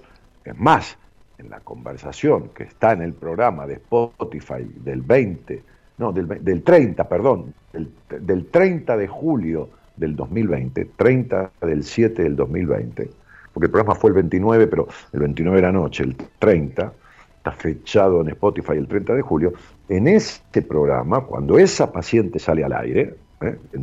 no me acuerdo en qué lugar, si en el segundo lugar, en el tercer lugar, eran cinco pacientes, este, este, yo puse la conversación que habíamos tenido al aire el día que la conocí. Cuando yo le dije, si algún día yo te atiendo, en tres meses la migraña se va a ir al carajo. Y yo te voy a sacar al aire y te voy a preguntar y vos me vas a decir que la migraña no está. Si está, creo que le dije, te hago devolver el dinero o te hago devolver el doble de lo que hayas pagado en ese tratamiento conmigo. Este, y eso que vos tenés migraña hace 18 años y tenés 7 años de psicoterapia encima.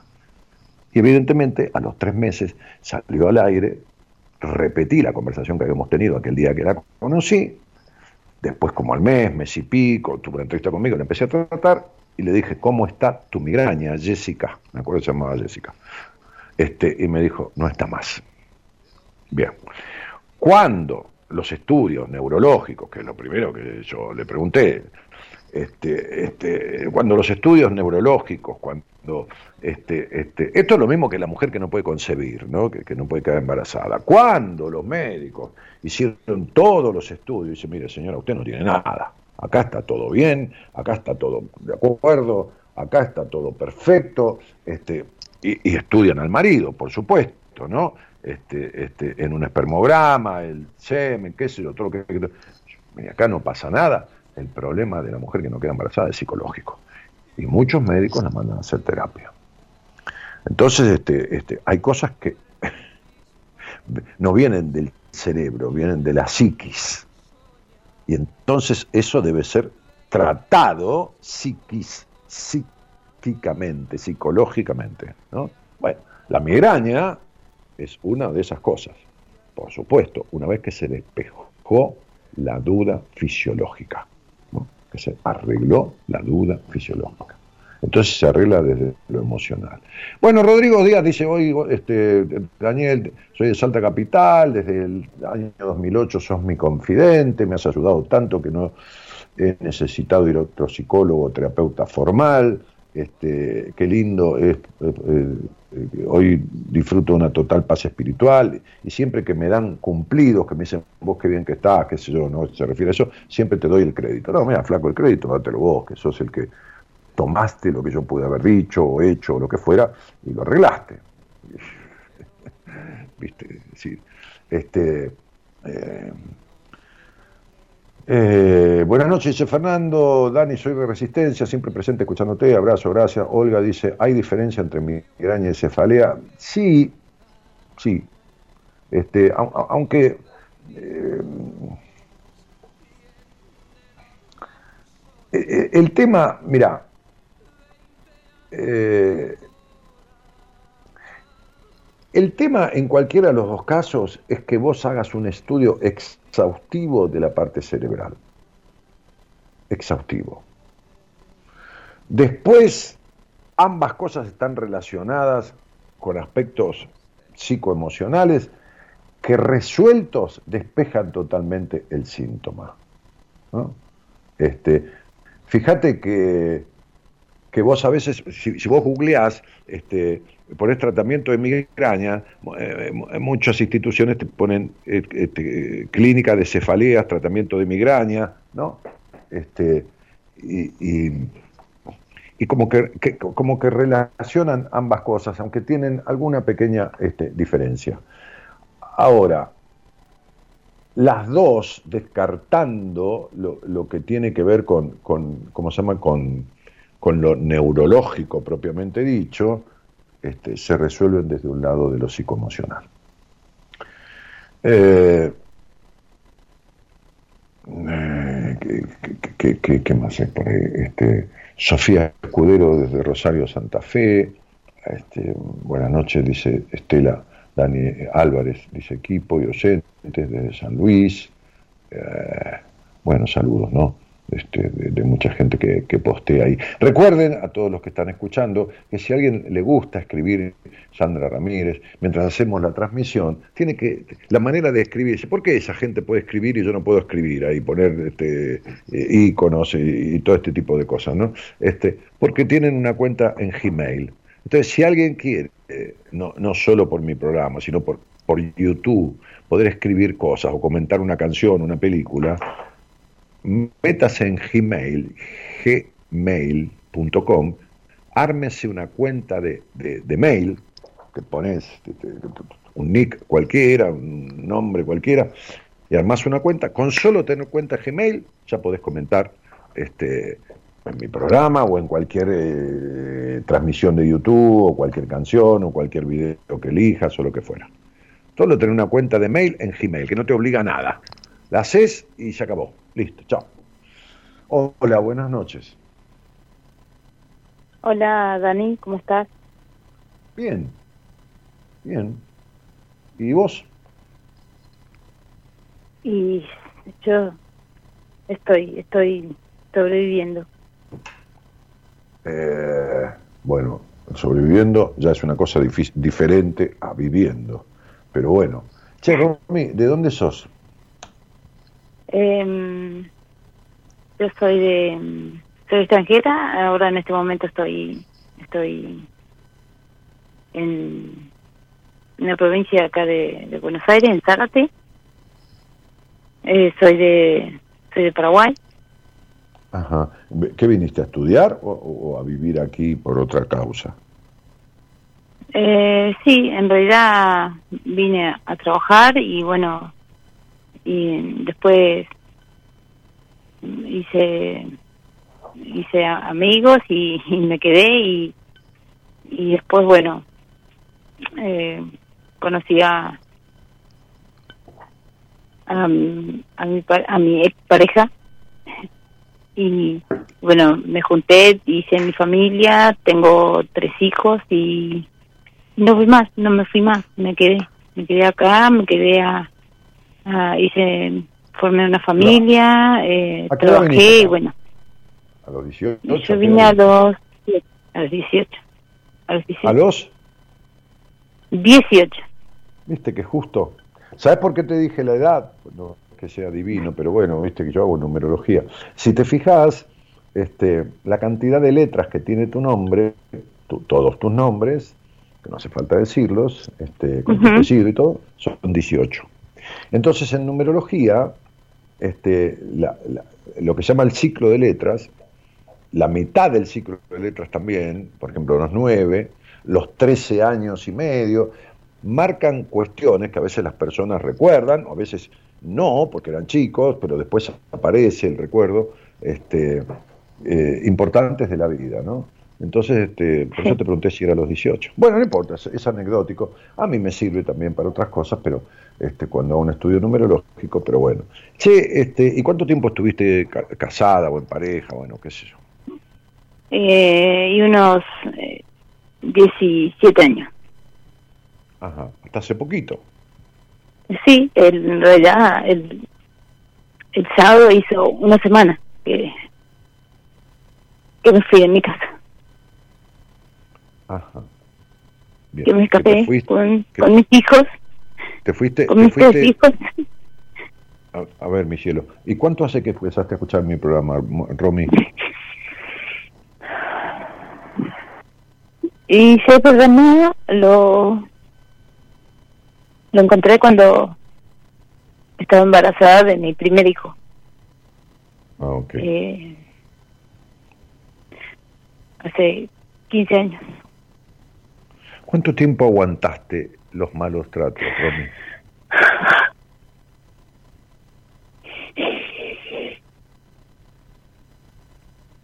Y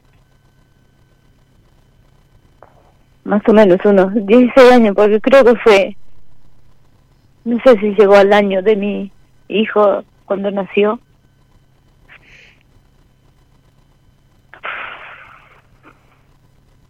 Más o menos. Entre 15 y 16 años.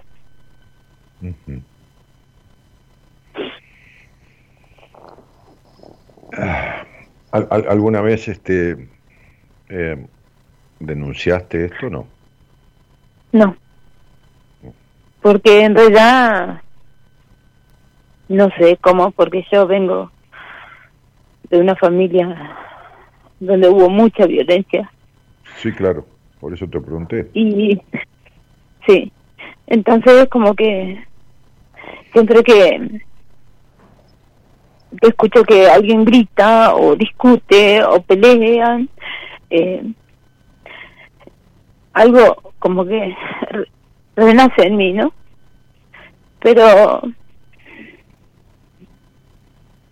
quizás eh, ese maltrato, gracias a Dios, nunca fue físico, ¿no? O sea, siempre fue más verbal. Eh, entonces, como que el límite mío era el físico. Pero, pero O también sea, lo que sufriste. pensé que, que para...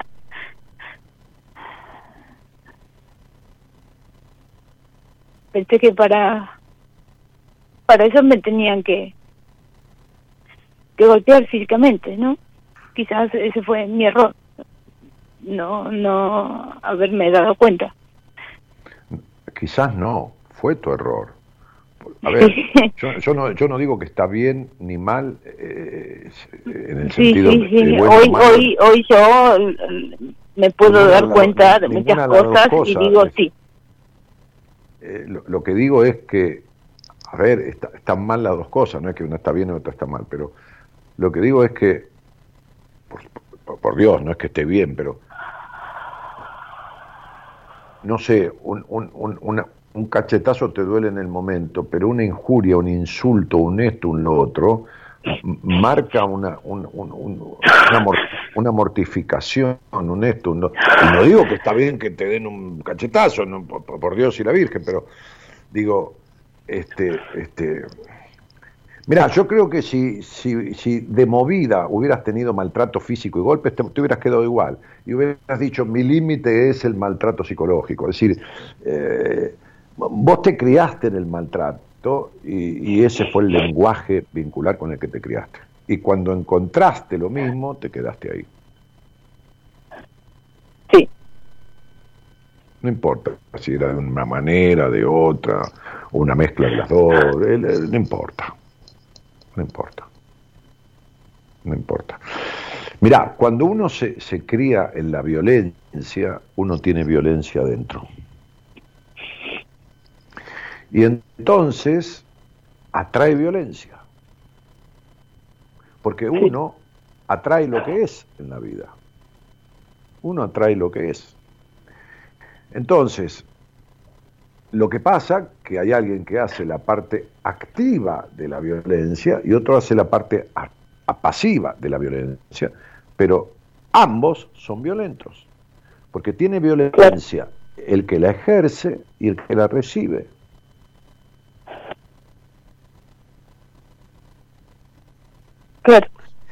Y así como vos, como hija, fuiste criada en la violencia, repetís la historia de criar a tus hijos en la violencia. No importa si es verbal, si es física, no importa, es violencia al fin. Pero, a ver, yo no te estoy acusando, ¿no? Este, por eso, por eso cuando yo almorcé con Mirta Legrand, que armé ese despelote en la mesa, que a mí me gusta armar quilombo, este, este, así después, así después tengo las consecuencias, ¿no? Pero bueno, ¿qué va a ser? Al que le gusta el durano que se aguante la pelusa.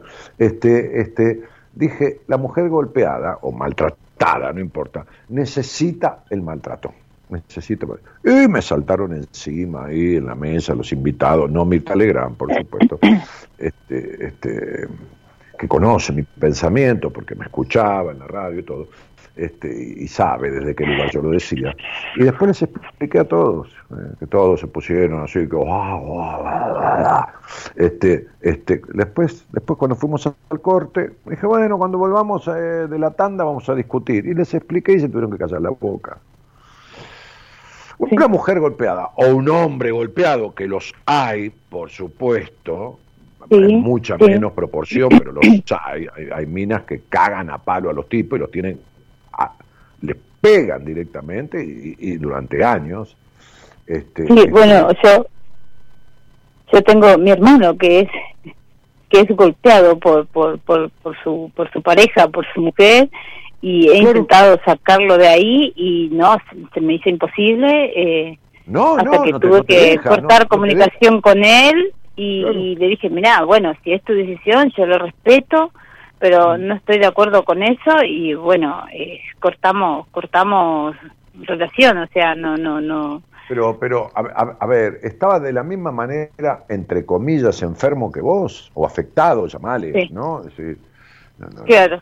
Sí, sí, sí. Es lo mismo. Y, sí, te lo digo, porque yo he atendido tipos que son golpeados, y he visto, ¿no? Es decir, este, este golpeados, de golpeado, de cagado a palo, de cagado a bife, de, como un chico. No digo que haya que pegarle a un chico, pero te quiero decir, viste, que, que, un nene le hace un chirlo porque está yendo caminando a la, o, agarrando, que sea un enchufe, no sé, viste, le pegás en la mano, un chirlo, algo, no sé, por decir algo.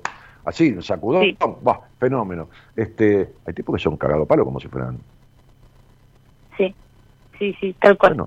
Bueno, tu, hermano. Bueno, entonces, porque, y porque se criaron en la violencia y tienen violencia adentro. Entonces se relacionan a través de la violencia, porque no conocen otro mecanismo que no sea la violencia. Sí. Bueno. Es así, mi cielo. Entonces vos, viste, cuando vos decís, creo que dijiste, me, escapé, me escapé hace una semana, este, bueno, bueno, es bueno, es bueno, es bueno salirse de eso, pero no te olvides que tenés violencia adentro. Sí. Sí, yo eso lo tenía en cuenta. De hecho, con mi pareja siempre le dije que quería quería ir a un profesional a, a tratarme porque yo sabía que tenía ese problema. De hecho, eh, yo cuando tuve mi primer hijo, eh, era tal mi miedo de, de, de, de, de equivocarme, de errar, de, de, de, no ser buena madre y un montón de cosas. Eh, siempre quise, quise ir a un psicólogo o sí, a un psicólogo que, que porque yo sabía que tenía este problema. De hecho, tus programas me han ayudado un montón a darme cuenta de que yo tengo ese problema, pero bueno, nunca nunca me, me apoyó, digamos, y no me llevó. Pero ¿cómo le vas a pedir eh, cuando pero a ver, esto un tipo caza un león y lo tiene enjaulado ¿no? Entonces este, eh, pasa uno y le dice, mirá, el león habría que soltarlo. Si el tipo lo cazó y lo puso en una jaula, no es para soltarlo. Entonces, eh, un maltratante, un golpeador, un psicópata, que tiene una víctima, que sos vos, ¿cómo le va, cómo le va, cómo te va, cómo le vas a pedir apoyo al que te está maltratando? Pero vos me estás jodiendo. Pero bueno, en su momento no, Pero esto, esto no lo veía así. Esto, es lo mismo que, que vos le compres cocaína al puntero del barrio, ¿viste? ¿Dónde vivíamos? ¿En la zona oeste? Eh, no, ni idea. Me perdí ahí. ¿Eh? No, no lo sé, no lo sé, me perdí. La verdad que si te digo, te miento. ¿en, qué barrio vivías? No sé, ¿en qué barrio vivías? ¿En qué, en qué zona de Buenos Aires vivías? Ah, en Zárate. En Zárate. Bueno, pues sabés que se vende cocaína en Zárate, y paco, y drogas, de toda índole. Bueno, entonces vos vas al, al, dealer del barrio que vende cocaína y le compras, ¿no? Entonces le compras cocaína, el tipo te vende, por supuesto, te vende. Por ahí un día no tenés plata, te dice, no, toma igual, después me la pagás y te vende cocaína porque él eh, lo que hace es vender cocaína. Entonces un día le decís, Sí. che, esto, esto, esto la verdad que no es bueno. Quisiera un- eh, la verdad que, eh, que quisiera ir a un psicólogo para despegarme. ¿Qué te va a decir el tipo? Pero no sea boluda, ¿qué psicólogo ni psicólogo? Tomá, llévate un papel y tu mandá. ¿Qué te va a mandar un psicólogo para que vos te cures y no tomes más cocaína y no le compres más? ¿Cómo el tipo Claro. que te maltrata, te golpea o te somete te va a te va a apoyar para que vayas a un psicólogo? Vos sos una linda divina, ¿entendés? O sea, claro, claro. Bueno, eso, eso, eso no lo pude ver, eso no lo pude No, ver, está o bien, no mi lo amor. quise ver. Yo, yo no me río de vos, te lo digo de esa manera para que, bueno, te des cuenta de que uno es el peor estafador y maltratante de uno mismo. ¿Entendés? Sí, Le va a pedir ayuda a quien lo maltrata. Para, para que necesito ir a un lugar para que vos dejes de maltratarme. Si el tipo consiguió a alguien para maltratar, porque es un maltratador, ¿cómo te va a ayudar a despegarte de él? Se quedan sin persona para maltratar. ¿Me- ¿Se entiende? sí, sí, Es lo mismo que un tipo que tiene un esclavo, qué sé yo, en África, el esclavo le diga, hola, amo, este, quiero ir a un psicólogo para dejar de ser esclavo. El, el otro le va a decir, pero cállate la boca, y le da, un- un- le da con un látigo y se acabó el problema. Digo, ¿no? Este, este, claro. y bueno, y- Sí, mira, bueno, eh, yo ahora quisiera, quisiera, eh, si, si, no sé si tendrás vos un espacio pero ahora, para, ahora ¿dónde para- estás viviendo, mi amor? ¿En qué zona estás viviendo? Ahora estoy en un refugio con mis hijos, Claro. Claro. ¿En un refugio en dónde? ¿En la capital? ¿En dónde, mi amor? estoy acá en Zárate, en la misma, Ah, en la, en la misma, ciudad. a- a- a- hay, Sí. hay una organización de- del municipio para mujeres maltratadas. Correcto, correcto. Sí, pues yo, yo, yo una vez fui a, General, no, a Las Heras, General, sí, creo que General Las Heras, ahí está la fábrica de, la puta madre, de, de, de- de lácteos Barraza, creo que era Las Heras. Estuve con el intendente ahí, que vino, vino el intendente y autoridades del municipio en un salón, este, después fui a comer con el intendente y toda esta gente que me invitaron. Con parte de mi equipo a dar una charla, que estuve como tres horas y pico, cuatro horas, a ciento y pico de mujeres que pertenecían a un trabajo que hacía el Ministerio del Interior junto con la municipalidad, no, Ministerio del Interior, no, Ministerio de Acción Social, este, junto con la municipalidad para mujeres este, víctimas de maltrato, que este que lo otro. Así que le fui a- tuvimos ahí to- to- to- todo un laburo que hicimos, ¿no? Este, y, y- y debe pasar lo mismo en Zárate. Entonces este, Sí. te, te llevaron, te llevaron a un refugio. ¿Con- con- ¿Y con cuántos de tus hijos estás? ¿Con todos? ¿Con los tres? Sí, sí, sí, sí, sí, sí, sí, me los traje. los Bueno, a ver, a ver. En esos lugares hay, eh, suele haber asistencia psicológica, hay psicoterapeutas que están dedicados al área de violencia y, y- y- y trabajan asistiendo a las personas de- que están Sí. refugiadas en esos lugares. Hay Sí. allí, ya, ya has tomado contacto con profesionales Todavía no, todavía no, lo vengo pidiendo, pero bueno, hay, hay cosas que tardan, que tienen su tiempo y no, aún, aún no, no, ni yo ni mis hijos. Sí, y el Estado tiene tiempo, viste, urgente para, para otras cosas, ¿no? Este, qué sé yo, este, para, para, para ir de viaje los presidentes y los ministros y la puta madre que los parió, pero no, no tiene urgencia para, para lo que, lo que tiene que tenerla, ¿no? Este, siempre tenemos un estado abandónico, ¿no? Este, Sí. ahora y desde siempre, ¿no? En estas cosas, ¿no? Este, este, bueno, este, mirá, este, hay que patalear y reclamar, ¿no? Y, y hacer quilombo en el buen sentido, ¿no? Este, en el buen sentido, digo, ¿no? Quilombo ahí en el buen sentido. Sí, sí, ahí, ahí, este, ¿cuántas mujeres hay? Es una, es una casa de, de- de cobijo para, para cuántas personas. Por el momento acá estoy sola, o sea, estuvo una chica el, el sábado, pero bueno, más o menos con la misma situación mía, pero ya tenía su, su familiar y eh, Ah, Enseguida ah, se- entonces, como ella- como- un pequeño hogar de tránsito.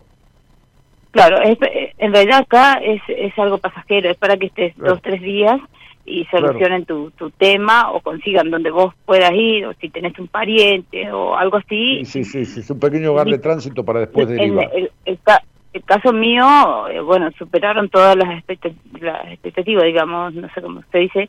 O sea, ya hace una semana y, y días que estoy, porque yo el sábado hice una semana que vinimos acá. eh, y bueno, justo hoy mi hijo, el del medio, se me escapó y se fue a mi casa con su padre. Bueno, hoy tuve un día fatal, eh, así que ¿El del medio cuántos años tiene? ¿12? ¿13? tres, Bien. Y déjalo que vaya con su padre. sí, ¿Cuál pero es el se problema? fue más que nada porque, porque, bueno, yo me fui con lo puesto, salí casi sin calzado de mi casa, ellos también, porque estábamos ahí, no, normal, digamos, y bueno, eh, yo estaba por hacer la denuncia y lo estaba haciendo todo en secreto junto con, con mis cuñadas, que son las hermanas de él. Y bueno, mis cuñadas me traicionaron, lo llamaron a él, avisaron y Mm. una hora antes de salir de mi casa. Lo, lo avisa- le avisaron y bueno, eh, ahí tuve que... Este, este, que este escapar tipo, porque- este, este tipo tomaba encima. No, no, no, no, No. él es un tipo que no, no, no fuma, no toma, no, no... No, un perfecto. Es un perfecto psicópata. sí, Es el exacto. psicópata perfecto que todo el mundo quiere. Es- sí, exacto, porque él es súper amoroso, él es, Sí, sí, él es sí. genial, él es normal. sí, sí, Sí, sí, sí. Que le llegas a contar a alguien y te dicen, no, déjate joder, mirá si Pedro va a ser así. No, no, vos, vos estás exagerando, te dicen. Bueno, bueno, yo cuando descubrí que él usaba de mi hija, tuve que tuve que callar y buscar la forma de de tener una prueba de lo que yo iba a decir, porque sabía que a la par de él iba a perder si era solo de palabras. O pensé eso, pensé eso en realidad ahora mucha gente me dice no no es así no no hace falta que vos tengas pruebas pero bueno en su momento estaba sola no tenía amigos no tengo no tengo amigos eh, me hizo pelear con todos mis familiares Por supuesto, un psicópata te aísla de todo el mundo. y Vos bueno también entonces. Vos también fuiste abusada sexualmente, ¿no? sí, sí A la, a la edad que yo por conocí, eso a, la- a los por eso por eso yo sabía que yo estaba mal que necesitaba ayuda por eso pedí ayuda pero bueno eh, me equivoqué de de, de persona al que pedí ayuda porque, era Porque, me- porque, mi amor, porque mi vida, a ver, te lo explico para que no te creas que sos estúpida ni nada. La, la- la mujer víctima de un psicópata si- siempre va a buscar ayuda de tal manera de no salirse del psicópata, ¿entendés? O sea, le, primero le pediste ayuda al psicópata para salirte de él, ¿no? Ay, quiero hacer terapia para terminar esta relación. No, nunca, jamás, ¿no? El tipo te aísla, te saca, te- te- te- después le pedís ayuda a las hermanas que, que crecieron en el mismo hogar que el psicópata, ¿no? Este, y que están criadas de la misma manera, ¿no? Y que llegado Sí. un momento le temen a este tipo, ¿no? Como le tiene miedo tu, tu, tu, tu hermano a la psicópata de su mujer, ¿no? Bien. Claro, Eh, claro. eh, claro, claro, necesita la sumisión y el sometimiento y todo este tipo de cosas. Bueno, flaca, acá este, este, tenés que ponerte en, en manos de un terapeuta del Estado, porque vos no tenés ni recursos ni nada. Este, a, eh, a- a ver, lo primero es a partir de- de- del Estado, del, del, del, del ANSES, del, de, de- los organismos, uteá, pataleá, hace lo que quiera, gritá, mira, deje, esto que lo otro, para que te ubique en un lugar. Y después asistencia psicológica urgente Sí. para poder fortalecer estas partes debilitadas que tenés, para que te acompañen en, una, en, una- en un procedimiento. Este, la, la- la- la nena, ¿qué edad tiene? ¿Seis años? Eh, nueve Nueve. Nueve. ¿Es la misma, es ma- la misma edad a la que te abusaron a vos o vos fuiste más chica a los cinco años? Y yo creo que desde los siete. Claro, pero de los 7 hasta los 9, 10, 11, hasta por ahí. Sí, no, sí, hasta, sí, hasta mucho. Sí, No recuerdo hasta cuándo. Bueno, no importa, no importa, cielo, no importa. Pero dije a mi Entonces- mamá cuando, cuando tenía Pero 16. tu mamá creo. siempre, pero tu mamá también fue abusada, mi cielo. También. Sí. Y tu abuela, y tu abuela, y tu abuela también, mi amor, y tu abuela también. Sí, claro, claro, claro. Bueno. Bueno. Entonces, digo, este, a ver, primero, ¿dónde estar? Fundamental, fundamental. Patalear, esto, lo otro, agarrate, andá, vos quedate en la puerta de la municipalidad adentro, tirate con los chicos. ¿Viste? Porque, porque lo- los políticos lo único que no quieren es quilombo. Lo único que no quieren es quilombo, ¿viste? Lo único que no quieren es quilombo. Entonces, y después, eh, ¿qué comer? ellos me dicen, ellos me dicen de, de, de pedir la, la exclusión de él y que yo vuelva a mi casa o a la casa donde vivíamos. En realidad tampoco es mi casa porque es la casa de mi suegra donde nosotros vivíamos. Pasa que nosotros vivíamos ahí y tenemos el negocio ahí también. Sí, bueno, la exclusión, bueno, bien, me alegro mucho, sí, sí, sí, que te den amparo y lugar para estar mientras tramitan esa Es exclusión. como que yo, yo no quise, primero dije que sí, cuando la primera vez que hice la denuncia, después dije que no, porque pensándolo bien después, eh, cuando fui a declarar, la fiscal me dijo que preso no iba a ir, yo pensé que ya iba a ir preso, me dijeron preso no va a ir ya, ya, ya no va a ir, me dijo. No, Eh, para así nada. que eh, entonces digo si yo vuelvo a mi casa él lo sacan de mi casa eh, o sea va a estar libre y aparte también Estás en la boca del lobo.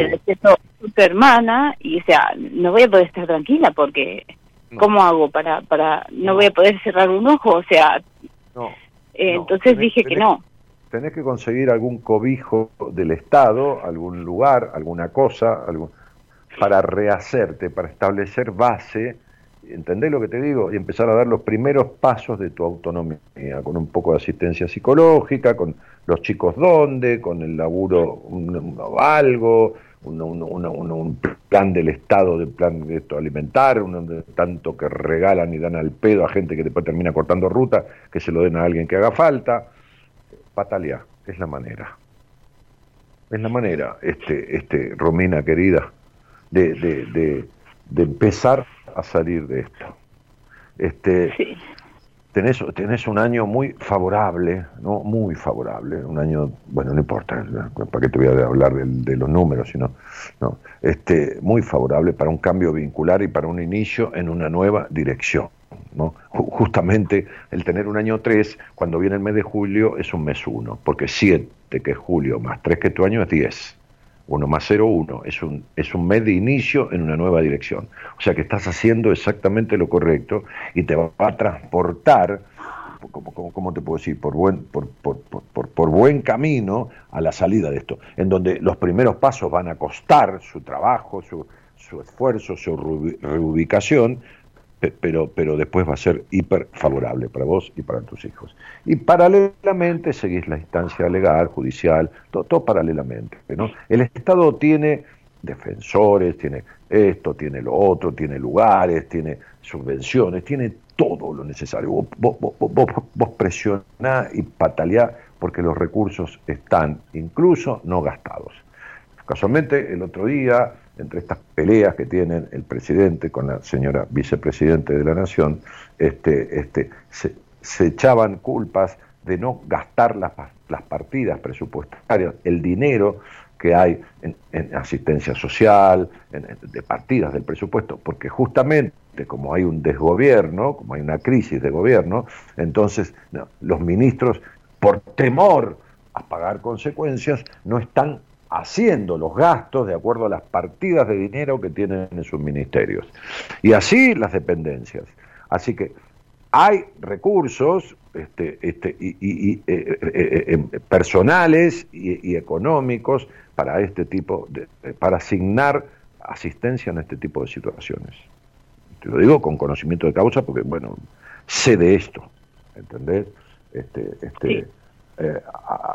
Así que, bueno, hacé por ahí, negra querida, quédate ahí, no vuelvas para allá, por el momento, ni en pedo, porque es ir a la boca del lobo, en donde vas a tener muchas contras y nadie a favor, y después te depositan ahí y arreglate como puedas, porque es un quilombo, porque tenés un quilombo y a los tres días, a las 14 horas, vino la policía, y, viste, no, no, no, no, más vale mantenerte lejos y, y, y, y desde lejos accionar, ¿entendés? Bien, bien. Bueno, te mando un besito, mi amor, que tengo que terminar el programa, te agradezco mucho la confianza y te mando un abrazo grandote. Otro para vos, Jorge, muchísimas gracias. De nada, mi vida. Chao. Chao, chao.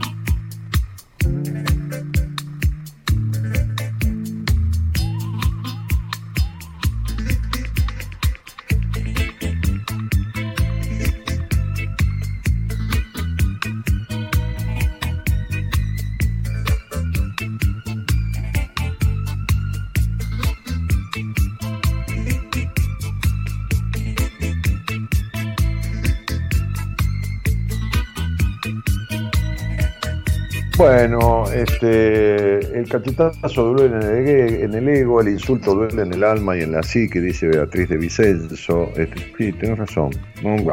Ambos son inadmisibles, ¿no? Pero, pero, pero, pero bueno, tenés razón. Este, eh, María Belén dice, los dolores de espalda, qué tema. Sofía dice, ansiedad y con la comida no tengo un control que tengo que resolver. Pero, este, Sofía, ¿por qué no hablas conmigo? Pedís una entrevista o hablas al aire. Si te voy a. Es como si todo el mundo que, tuviera problemas con la comida este, y la ansiedad tuviera la misma fórmula, como si las personas fueran robots. Tengo, te- tengo que hablar contigo, tengo que saber de qué se trata, tengo que saber cuál es el origen, tengo que saber qué poca importancia, qué, ganas de no salir de eso, ¿no? qué ganas de no salir de eso. Este, bueno, ¿qué, qué más? Este, a ver, un poquito más. Este, Dani, bueno, podés darle una mano. Eh, a ver, este, eh, Nico, querido, yo no hago eso, no me dedico a eso y no le puedo dar ninguna mano. Porque entonces, ¿por qué le voy a dar una mano a ella y no a un montón de gente que tengo en Instagram que me escribe con la misma problemática? ¿Entendés? Este, si no, tengo que armar una ONG, tengo que armar, no tengo, yo, estoy, yo estoy más bien dejando todo esto. Sí, dejando en el buen sentido. Fíjate que hago menos radio, este, creo que ya no voy a atender entrevistas de primera vez los miércoles, solo dos veces por semana, este, y no es que estoy viejo ni nada, pero viste, este, no, no, no. Yo he trabajado toda mi vida, de- desde los 13, 12, 14 años, en diferentes cosas, ganándome el mango, y bueno, este, estoy un poquito cansado, tengo 67 años, entonces yo no me dedico a este tema, no, no, no, no, no, no, no, no, estoy para interactuar con todo un equipo de abogados, de esto, de lo otro, no, no, no, no, no, no es lo mío. Entonces, ¿por qué le voy, me voy a darle una mano? No se puede dar una mano, hay que hacer todo lo necesario. Una mano no sirve para nada, ¿entendés? Este, porque lo mismo yo te diga a vos, ¿por qué no le das una mano a vos, Nicolás?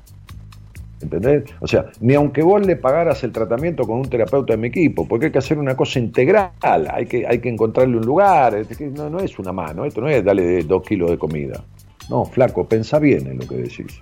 Entiendo tu buena voluntad, pero a, veces hay cuestiones que, ¿no? Este, que hay que, que hay que tomarlas en toda su magnitud. Esto necesita una solución integral, no es una mano. Este, eh, Dani querido, desde Alvear Mendoza, te sigo de Radio del Plata. ¿Qué pasa cuando tenés una novia que te pelea mucho? pasa que vos sos un gran peleador, que no puedes estar sin discutir. Y bueno, puedes estar sin discutir. El día que quieras lo hablamos al aire y te lo explico. Bueno, querido, nos estamos yendo, este, muchos mensajes allí, muchísimas gracias. Este, este, y el señor eh, este, Gerardo Subirana en la operación técnica y la musicalización.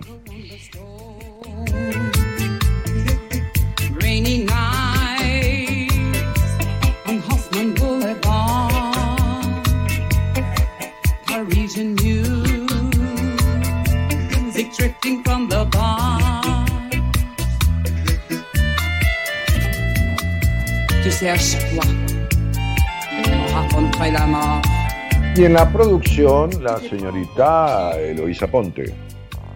Toi aussi, tu détestes la vie.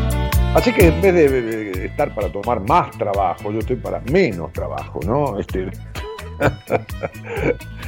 eh, otra vez me decía alguien, Dani, voy a pedir una entrevista con vos porque un día esto no vas a atender más. Y no, más no, pero sí cada vez menos. Bueno, dale.